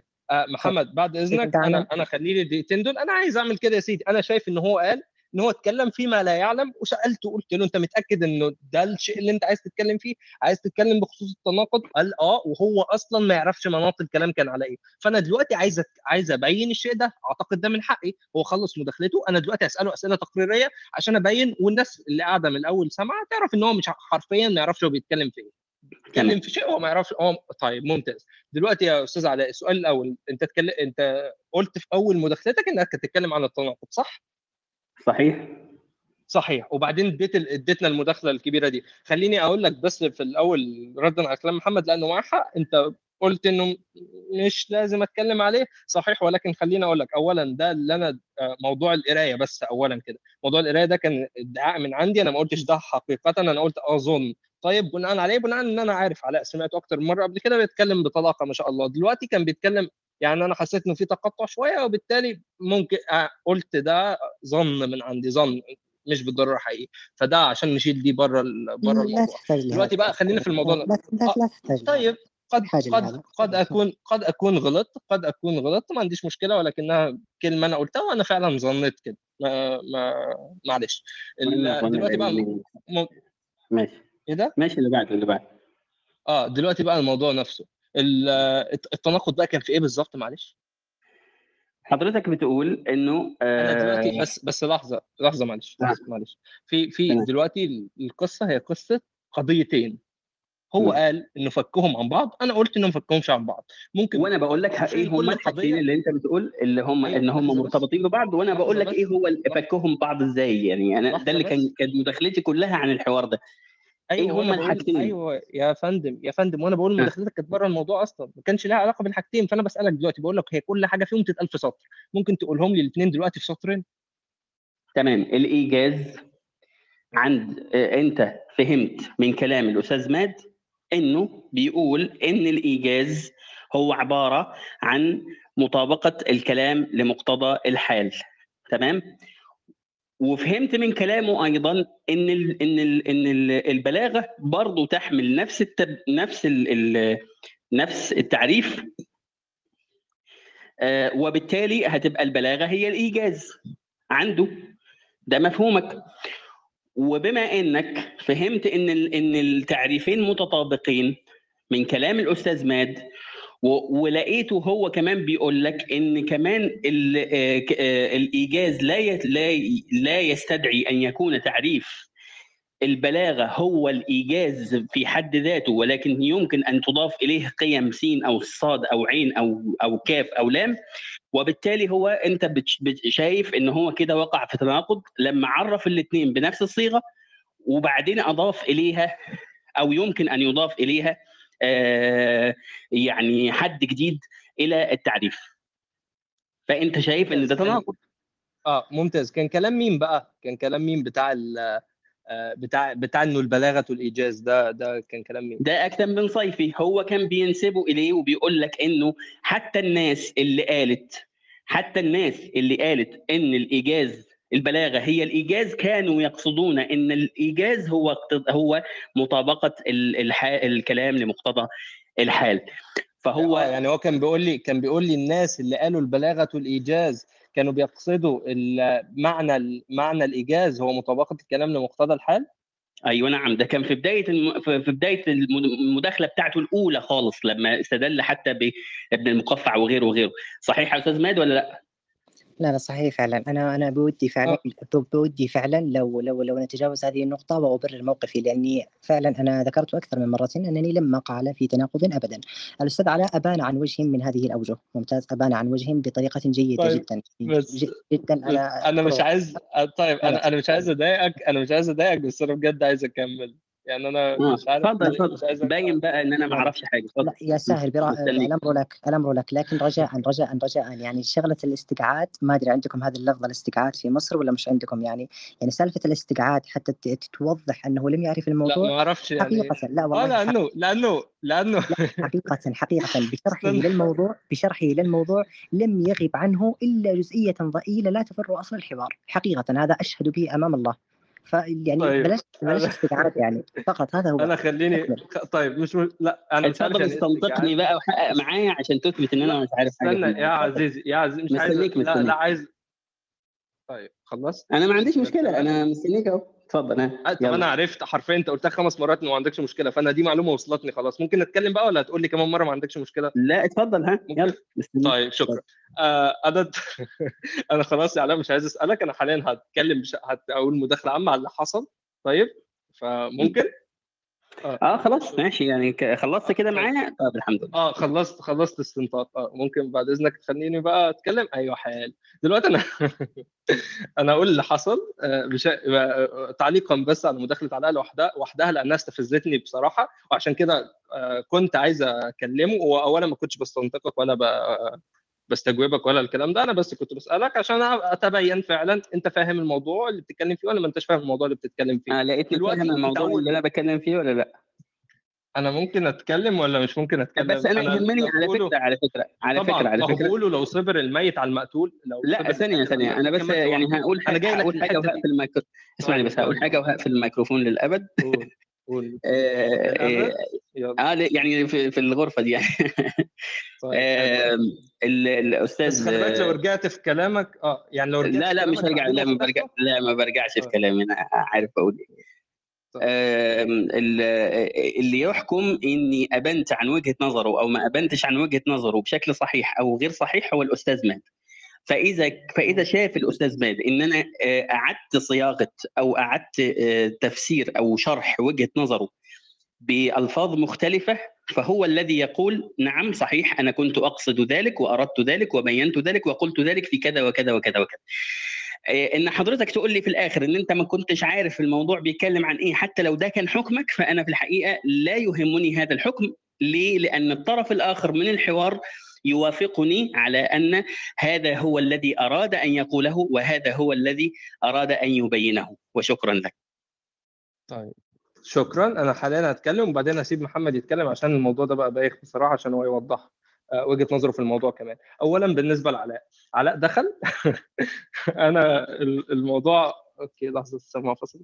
الموضوع آه، استفزني ابتداء لأن أنا شايفه داخل دخل بعد ما إحنا كنا خلصنا تقريبا ثلاث أرباع الموضوع. وأنا كان باقي لي مداخله صغيرة ومحمد قال مداخله صغيرة بعدين هو فتح المايك وعايز يتكلم في الموضوع اللي هو ما حضرش ثلاث ارباعه فأنا كنت شبه متأكد إن هو مش عارف إحنا بنتكلم عن إيه. فعشان كده آه، استنيته يخلص مداخلته. وبعدين بعد ما خلص قلت له أسألك كم سؤال ونشوف أنت فاهم الموضوع ولا لأ. أنا آه آه يعني الله آه مش عارف. هو أنا أدعي إن هو في آخر مداخلته حد بعت له حاجة وحد بعت له اللي حصل فعلا وإن هو قرأ البتاع وحاول يدخلها في مداخلته بس ما ظبطتش معاه قوي. ولكن بعدين كان استوعب الموضوع لما أنا جيت أسأله الكام سؤال ورد بشكل قد يكون آه، زي ما محمد وصفه بالظبط إن هو شكل آه، كويس ولكنه ناقصه ناقصه بعض الحاجات. ما ينفعش أقول على أساسها إن هو ما يعرفش بيتكلم في إيه. ولكن الدعاء الأول ما يزال قائم بناء على إيه؟ بناء على أكتر من حاجة. اولا اللي أنا قلتها إن أنا أعرف الأستاذ علاء. وسمعته أكتر من مرة بيتكلم بيتكلم بطلاقة ما شاء الله. جه دلوقتي بدأ الموضوع بثقة ولكن بعدها بعد ربع المداخلة يمكن بدأ يحصل تقطعات. أنا است- استبنت منها إن هو قد يكون آه، مش فاهم الموضوع. ال- القرينة الثانية إنه آه، قصدي يكون بيقرأ. القرينة الثانية هي إنه آه، بعدين يعني في مداخلته الأولى فعلا اتكلم بره الموضوع نهائي اتكلم بره الموضوع خالص. ات- تشتت بشكل كبير. ال ال فاما لما سألته الأسئلة هو جاوب بشكل نوعا ما ممكن يكون مظبوط يعني نوعا ما قريب يعني هو صح قريب ولكن مش كامل قصدي ولكنه قريب وده آه برضو آه والله أعلم يعني بياكد إن هو كان بيقرأ وإنه فعلا استوعب اللي ما كانش طيب عارف طيب لا بالنسبة للموضوع أنا خلاص لا هختم هخلص وأقول لك تتكلم. لا بس هخلص لا بس يعني يعني أنت الآن يعني نجست على كل لا لا شيء لا يعني أنا خلصت خلاص مش مش هتكلم مش هتكلم على علاء مش هتكلم على علاء لا لا. ولكن هتكلم على لا لا لا لا الموضوع. أعلق أنا أنا أريد أن أعلق لأنه خلاص أنت بالنسبة إليك استبان الأمر إليك أنت تحدثت عن التناقض المعين أنا الذي ينبغي علي أن أرد وأنا أتحدث لكن طيب قبل أن لا بس. لا بس. بس لكن لحظه طيب إديني 30 ثانية كمان إديني 30 طيب. ثانية عشان أبقى أكمل. ممكن؟ آه آه. بالنسبة بقى للموضوع نفسه أنا دي كانت نقطتي الأخيرة فيما يتعلق بهذا الموضوع. أنا هقول الموضوع نفسه اللي حصل وخلاص بقى ال- ال- اللي قاعد سامع يقارن كلام علاء بالكلام اللي أنا هقوله دلوقتي ده ويقارن برضو كلام محمد اللي هيقوله بعد شوية لما يوضح موقفه من الموضوع بالكلام اللي أنا هقوله دلوقتي ده. إيه اللي دار؟ اللي دار إن محمد عرف البلاغة اولا عرف البلاغة على أنها مطابقة الكلام لمقتضى الحال. بعدين اتكلم على كلام راجل حتى نسيت اسمه دلوقتي آه، ايهم ولا اسمه إيه؟ قال إن هو عرف البلاغة آه، طبعا عرفها هو محمد عرفها مطابقة الكلام لمقتضى الحال تعليقا على تعريفي أنا ليها اللي ما كانش عاجبه اللي هو إيه؟ اللي هو كان آه، تعبير عن المعنى في أوجز لفظ وأحسن تركيب فهو جه قال لي لا تعريفك ده مش مظبوط اللي بتحاكم القرآن له ده والتعريف المظبوط هو مطابقة الكلام لمقتضى الحال. قلت له طيب إيه مشكلتك في تعريفي؟ قال لي موضوع الإيجاز أنا ما عنديش حتة الإيجاز دي. قلت له طيب ولكن آه، فقعدنا نتكلم شوية وفي نص الكلام هو ذكر كوت لحد عربي قديم قال إن هو عرف البلاغة قال البلاغة الإيجاز. فقلت له لحظة إيه اللي أنت بتقوله ده؟ يعني في حد قبل كده قال البلاغة الإيجاز وأنت دلوقتي جاي تقول لي لا أنا مش عاجبني أوجز اللي أنت بتقولها دي؟ قال لي آه هو قال كده. قلت له طب إزاي قال كده؟ قال لي ما هو آه أنا عندي اعتراضين على الك... قال لي قبل ما تفهم حاجة غلط من كلامه خليني أوضح لك حاجتين. قلت له اتفضل وضح لي الحاجتين. قال لي اولا آه البلاغة الإيجاز هي البلاغة فعلا آه، قصدي الإيجاز فعلا إحدى أوجه البلاغة. وينفع تعرف الشيء بإحدى آه، جزئياته بإحدى الصفات التي تنطبق على أجزاء. طيب صفاته الجزئية تقدر تعرف الشيء بها قلت له ماشي مفيش مشكلة قال لي ده وان وان منطق فهو الراجل لما عرفها قال لي البلاغة الإيجاز كان بيعرف لأنه الإيجاز إحدى أوجه البلاغة فهو يقدر يقول اختصارا كده البلاغة الإيجاز. قلت له طيب يعني الإيجاز فعلا إحدى أوجه البلاغة صح؟ قال لي أيوه. قلت له طب يعني إيه الإيجاز؟ قال لي الإيجاز هو مطابقة الكلام لمقتضى الحال وأنا ده اللي فاكره بالظبط حصل في السياق ده بالظبط. أنا سألته السؤال تعريف الإيجاز في السياق ده بالظبط راح معرفه لي التعريف ده. قلت له ده تناقض يا فندم؟ قال لي ليه؟ قلت له لأنه لو عرفت الإيجاز على أنه آه كمقدمة أولى خلينا ناخدها مقدمات كده. المقدمة الأولى هو قال الإيجاز هو مطابقة الكلام لمقتضى الحال. المقدمة الثانية قال إنه الإيجاز هو إحدى أوجه البلاغة. المقدمة الثالثة عرف البلاغة بمعناها العام على أنها مطابقة الكلام لمقتضى الحال. اذا قال X بتساوي X زائد 1 قال البلاغة بتساوي ال- الإيجاز اللي هو البلاغة زائد X زائد قيمة إضافية اللي هي أوجه الشاب أوجه البلاغة الأخرى. بس فده ده ده ده, ده اللي كان حاصل. طيب ممتاز ممتاز ممتاز. أنت ما شاء الله يا ساهر يعني ابنت عن وجه التناقض تقريبا أربع إلى خمس مرات. أنا أنا ساكرر مرة أخرى ذات الكلام الذي قلته سابقا. مبسوط معلش. لا بس سأكرره مرة أخرى لكن قبل أن أكرر الكلام يعني أنا أزعم أن هنالك وجه عقلي حول مداخلة علاء أنا أزعم أنه لا يوجد إنسان يعني عاقل بكامل قواه العقلية سيصعد على المايك وسيستعين بكلام معين ويسرد هذا الكلام من أجل أن يقيم بنيانا معرفيا لأنه سيفضح مباشرة خاصة أن المسألة شائكة المسألة فيها قياس منطقي على حدة وقياس منطقي آخر على حدة وفيها أسماء وفيها كذا. فأنا عن نفسي عن نفسي شخصيا ولا ألزم بهذا أحدا. تسمع عن الولاء والبراء؟ لا لا بس يا ساهر أنا لا ألزم أحدا بهذا لكن أنا أقول عقليا لا أستسيغ أن أحدهم سيصعد. اعتمادا على كلام. لماذا؟ لأنك أنت تقول أنه أتى بهذا الكلام في آخر مداخلته ودخل في الموضوع. يعني لا يعقل أن يصعد إنسان على السبيكرز ويعترض ثم بعد ذلك في آخر مداخلته يكون الكلام لابد أنه سيحضر مسبقا ويصعد وهو جاهز. فهذا وجه عقلي أنا أتبناه شخصيا والأستاذ علاء يعني والله الذي لا إله إلا هو لم يجمعني به إلا غرفة واحدة ليس بيني وبينه أي علاقة. عموما دعونا من هذا. المسألة الثانية حول حول التناقض الجهتان منفكتان. المعنى الأول. أكتم ابن صيفي يقول البلاغة الإيجاز وأنا ذكرت هذه الكلمة يا ساهر في أول مداخلة لي لو استمعت لها جيدا ستسمعني أني قلت البلاغة هي الإيجاز ثم بعد ذلك فرعت عن هذه القضية بتأويل مفهوم الإيجاز لدى أكتم ابن صيفي فماذا قلت؟ قلت أمثال هؤلاء حينما يطلقون البلاغة هي الإيجاز لديهم منطوق معين هو كلمة الإيجاز. إذا حاكمنا هذه المسألة من خلال المنطوق سنقول أنهم أتوا على البلاغة بصفة من صفاتها ألا وهي الإيجاز. كما نقول أن السيف هو اليماني هو المهند هو البتار إلى آخره. لا إشكال في هذا. أما إذا أتينا للمفهوم إذا أتينا للمفهوم وهو خلاف المنطوق سنقول أن الإيجاز لدى أكتم بن صيفي إنما هو مطابقة الكلام لمقتضى الحال. لماذا؟ لأنه الإطناب والمساواة تعد إيجازا في لغة العرب. لاحظ ليس تناقضا. الإطناب والمساواة تعد إيجازا في لغة العرب. لماذا؟ إذا كان المقام يقتضي مني إطنابا يعني على سبيل المثال يقتضي مني خمسين كلمة. ممتاز. الخمسين كلمة خمسين كلمة عفوا. هذه الخمسين كلمة إذا أتيت بها بالضبط وفق ما يقتضيه الألفاظ والمعاني في سياقاتها فأنا هنا أعتبر موجزا. أعتبر موجزا في سياق الإطناب. يعني كلامي إطناب لكن في ذات الوقت يكون إيجاز أي ليس فيه حشو. لأن الإيجاز قد يقابل الحشو بطريقة ما. لذلك أقول أن البلاغة البلاغة التي أنا أستيقظ على دراستها وأنام على دراستها ليست بهذه السهولة المصطلحات التي تستطيع أن تقول البلاغة كذا إذا هذا كذا إذا هذا سين سين صاد. لا ليس كذلك. هي متفرعة متداخلة في بعضها البعض ولها أكثر من تفسيرات ولها أكثر من أوجه وهي معتورة معقدة متشابكة. لذلك كل من يدرس متنا بلاغيا يجد مشقة وعناء بالغا من دراسته. فهذه هي المسألة. أعيد مرة أخرى حتى ينفي عني هذا التناقض البئيس. أقول الإيجاز لدى أكثر من صيفي له معنيان. المعنى الأول المفهوم والمعنى الثاني المنطوق. من جهة المنطوق أنه قال الإيجاز هكذا يا جيم ألف زين. من هذا المفهوم يقصد به آه الأخذ أخذ الوصف الكلي بأحد أجزائه. هذا رقم واحد. أما إذا أخذناها من ناحية المفهوم ما المقصود بالإيجاز لدى الأوائل؟ المقصود بالإيجاز لدى الأوائل أن الكلام لا يعد فيه حشوا وإنما يكون مناسبا لمقتضى الحال فإذا فسرت الإيجاز أنه مطابقة الكلام لمقتضى الحال وفسرت البلاغة أنها مطابقة الكلام لمقتضى الحال لا يكون في هذا إشكالا البتة. آه، أتمنى لا يكون هنالك يعني تكون الصورة واضحة جدا يا ساهر بالنسبة إليك بعد هذا التفصيل حتى نستمر يعني في النقطة الأخيرة وبعد ذلك نغادر يعني لأن يتأخر وقتنا هو يا مادي المشكلة كان عندك. أنصح أول حاجة لا بس. مجدي آه، أنت زي علاء بصراحة. أنت داخل لحظة بس لحظة. لا لا مش مش أول حاجة في الموضوع لا. لا لا. يا مادي المشكلة بس عندك إنه أنت استشهدت بكلام حد من المتقدمين. آه، في موضوع كان المفروض تستشهد بكلام غير حد من المتقدمين لأن بعدها الأمر كان أوضح فاهم؟ كانت اللغة لا مجدي يعني الموضوع من باب التنزل يا مجدي. لا عفوا عفوا. أنا من باب التنزل. أنا لماذا لماذا اخترت أكثر من الصيفي؟ يعني الآن الآن ساهر يقول يعني ادعى دعوة مثلا في بداية الحديث بداية المناقشة قال البلاغة هي الإيجاز. لماذا لم أذهب إلى من قال أن البلاغة عفوا عفوا. لا لا. أنا هي قلتش هي كده. لا قلت قلت قلت يا ساهر أنها قلت إيه طيب الألفاظ والتراكيب الألفاظ والتراكيب المناسبة وفق آه، أقل عدد من الكلمات. هذا الذي قلته يا ساهر يعني واضح جدا. طيب لا تستدرك أنا قلت أوجز لفظ أو... على فكرة أوجز غير إيجاز خالص. أوجز لفظ أحسن تركيب ده اللي أنا قلته.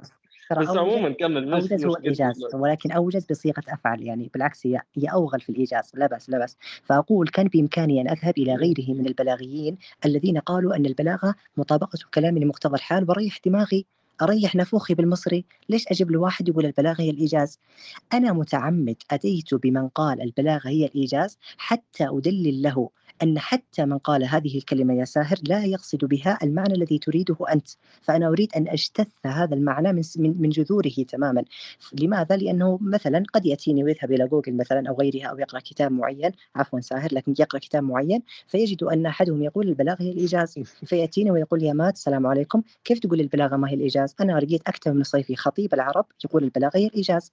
لذلك أنا أحببت أن أحرر هذا المفهوم لدى الأوائل.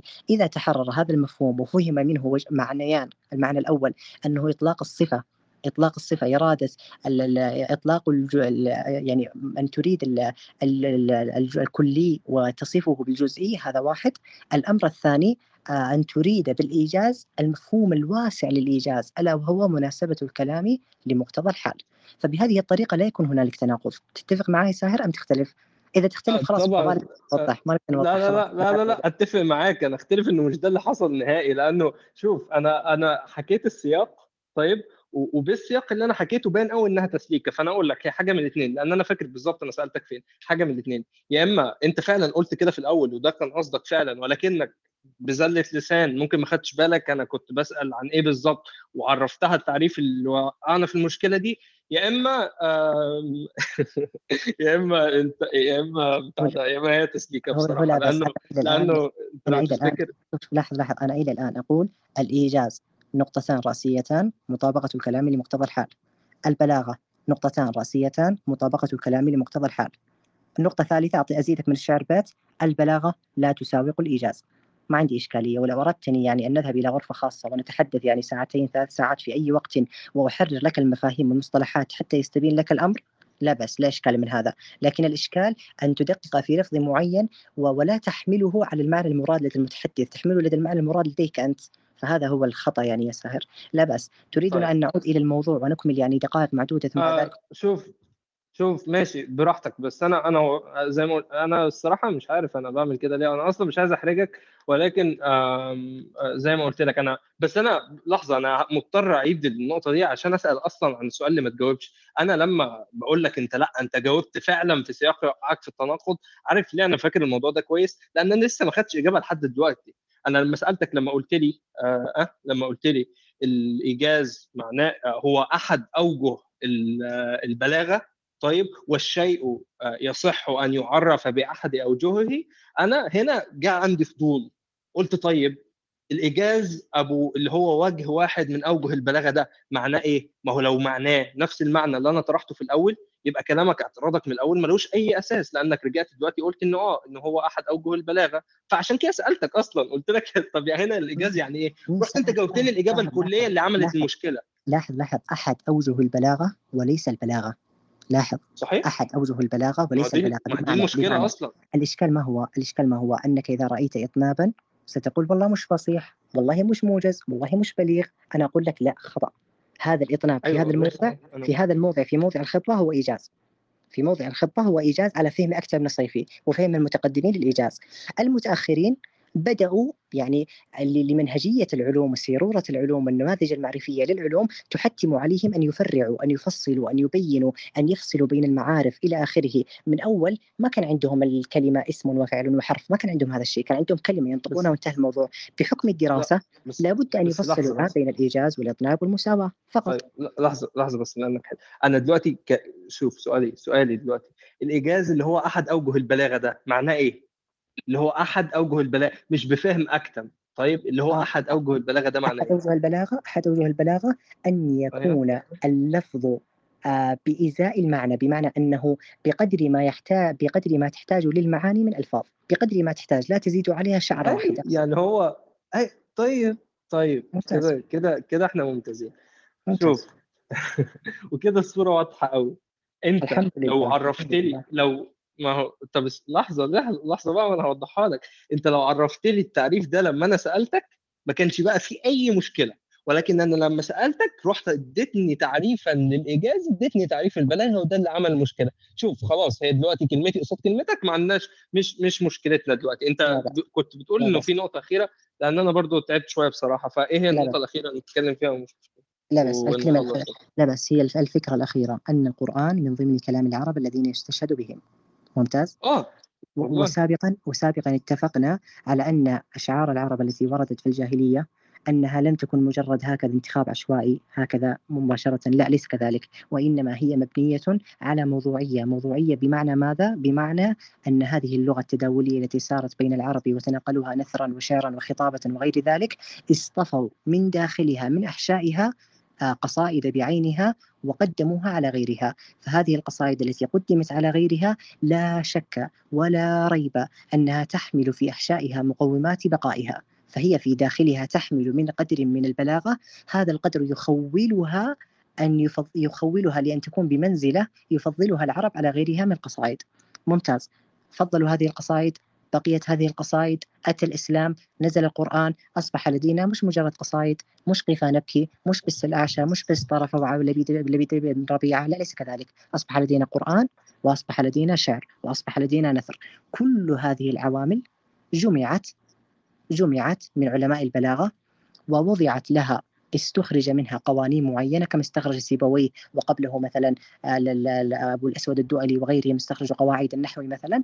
أتى علماء البلاغة واستخرجوا من هذه النصوص البليغة التي ثبت قطعا أنها بليغة ثبت قطعا أنها بليغة بمجرد أنها وصلت إليهم هي بليغة ثبت قطعا هكذا.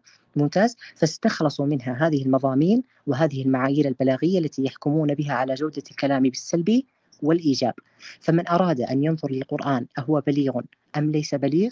فليأتي إلى هذه المعايير التي استخلصها العرب من القرآن ومن غير القرآن وليحققها تحقيقا صحيحا من كتب البلاغة حتى يصل إلى عبد القاهر. هذا إذا وصل يعني أنا أتوقع بعد 30 سنة ما راح يوصل عبد القاهر عموما. فأقول إذا وصل إلى عبد القاهر ودرس عبد القاهر بعد ذلك يحق له أن يأتي ويقول والله أنا إنسان فصيح بليغ أعرف أن أقيم لساني إلى آخره يعرف هذه القواعد سآتي إلى هذا القرآن وأقيمه. حسنا قيم هذا القرآن. هذه الآية ما تقول فيها تقول فيها والله فيها حشو.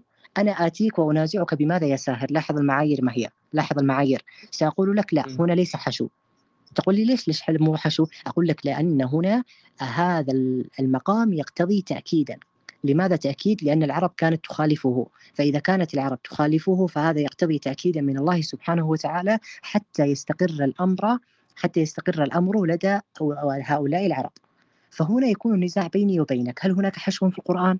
أم ليس هنالك حشو؟ هل هنالك لفظة طيب. زائدة؟ أم ليس هنالك لفظة زائدة؟ فقط أنا أعطيك مثال أخير مثال أخير جدا وهذا المثال لا بس خلي المثال أنا أختار المثال ممكن؟ لا ممتاز ليس من القرآن ليس من القرآن. أنا لا, لا أريد أن. أجادلك لأنه فتحنا هذا الباب يا ساهر راح ننتهي الظهر يعني أنا بنام الآن صراحة نكمل لاحقا طيب. يعني لا بأس. لكن أقول يعني أحد أحد شعراء العرب ماذا يقول؟ ماذا يقول؟ يقول يمدح أحدهم فيقول فبلغت المنى. فبلغت المنى برغم أعاديك وأبقاك سالما رب هودي.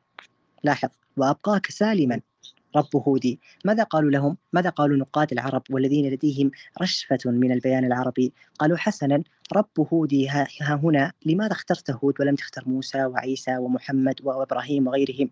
القافية التي هي الدال اضطرتك لاختيار حرف الدال عوضا عن غيره من أسماء الأنبياء فهذا يعد ضعفا وركاكة وحشوا في القافية. فأسقطوا هذا البيت وقالوا هذا بيت لا يعتد به لأنه فاسد من الجهة البلاغية.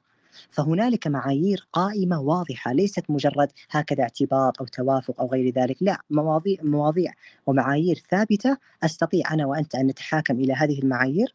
المجردة تماما من علماء العربية وننظر في هذا القرآن. هل هنالك حشو؟ هل هنالك زيادة؟ هل المقام يقتضي إيجاز والقرآن أتى بإطناب هل كان يقتضي إطناب القرآن؟ أتى بإيجاز إلى آخر ذلك. فالمواضيع فالمعايير جدا واضحة ولا إشكال فيها يعني. طيب اسمع بقى اسمع بقى مشكلتي مع. مع الكلام.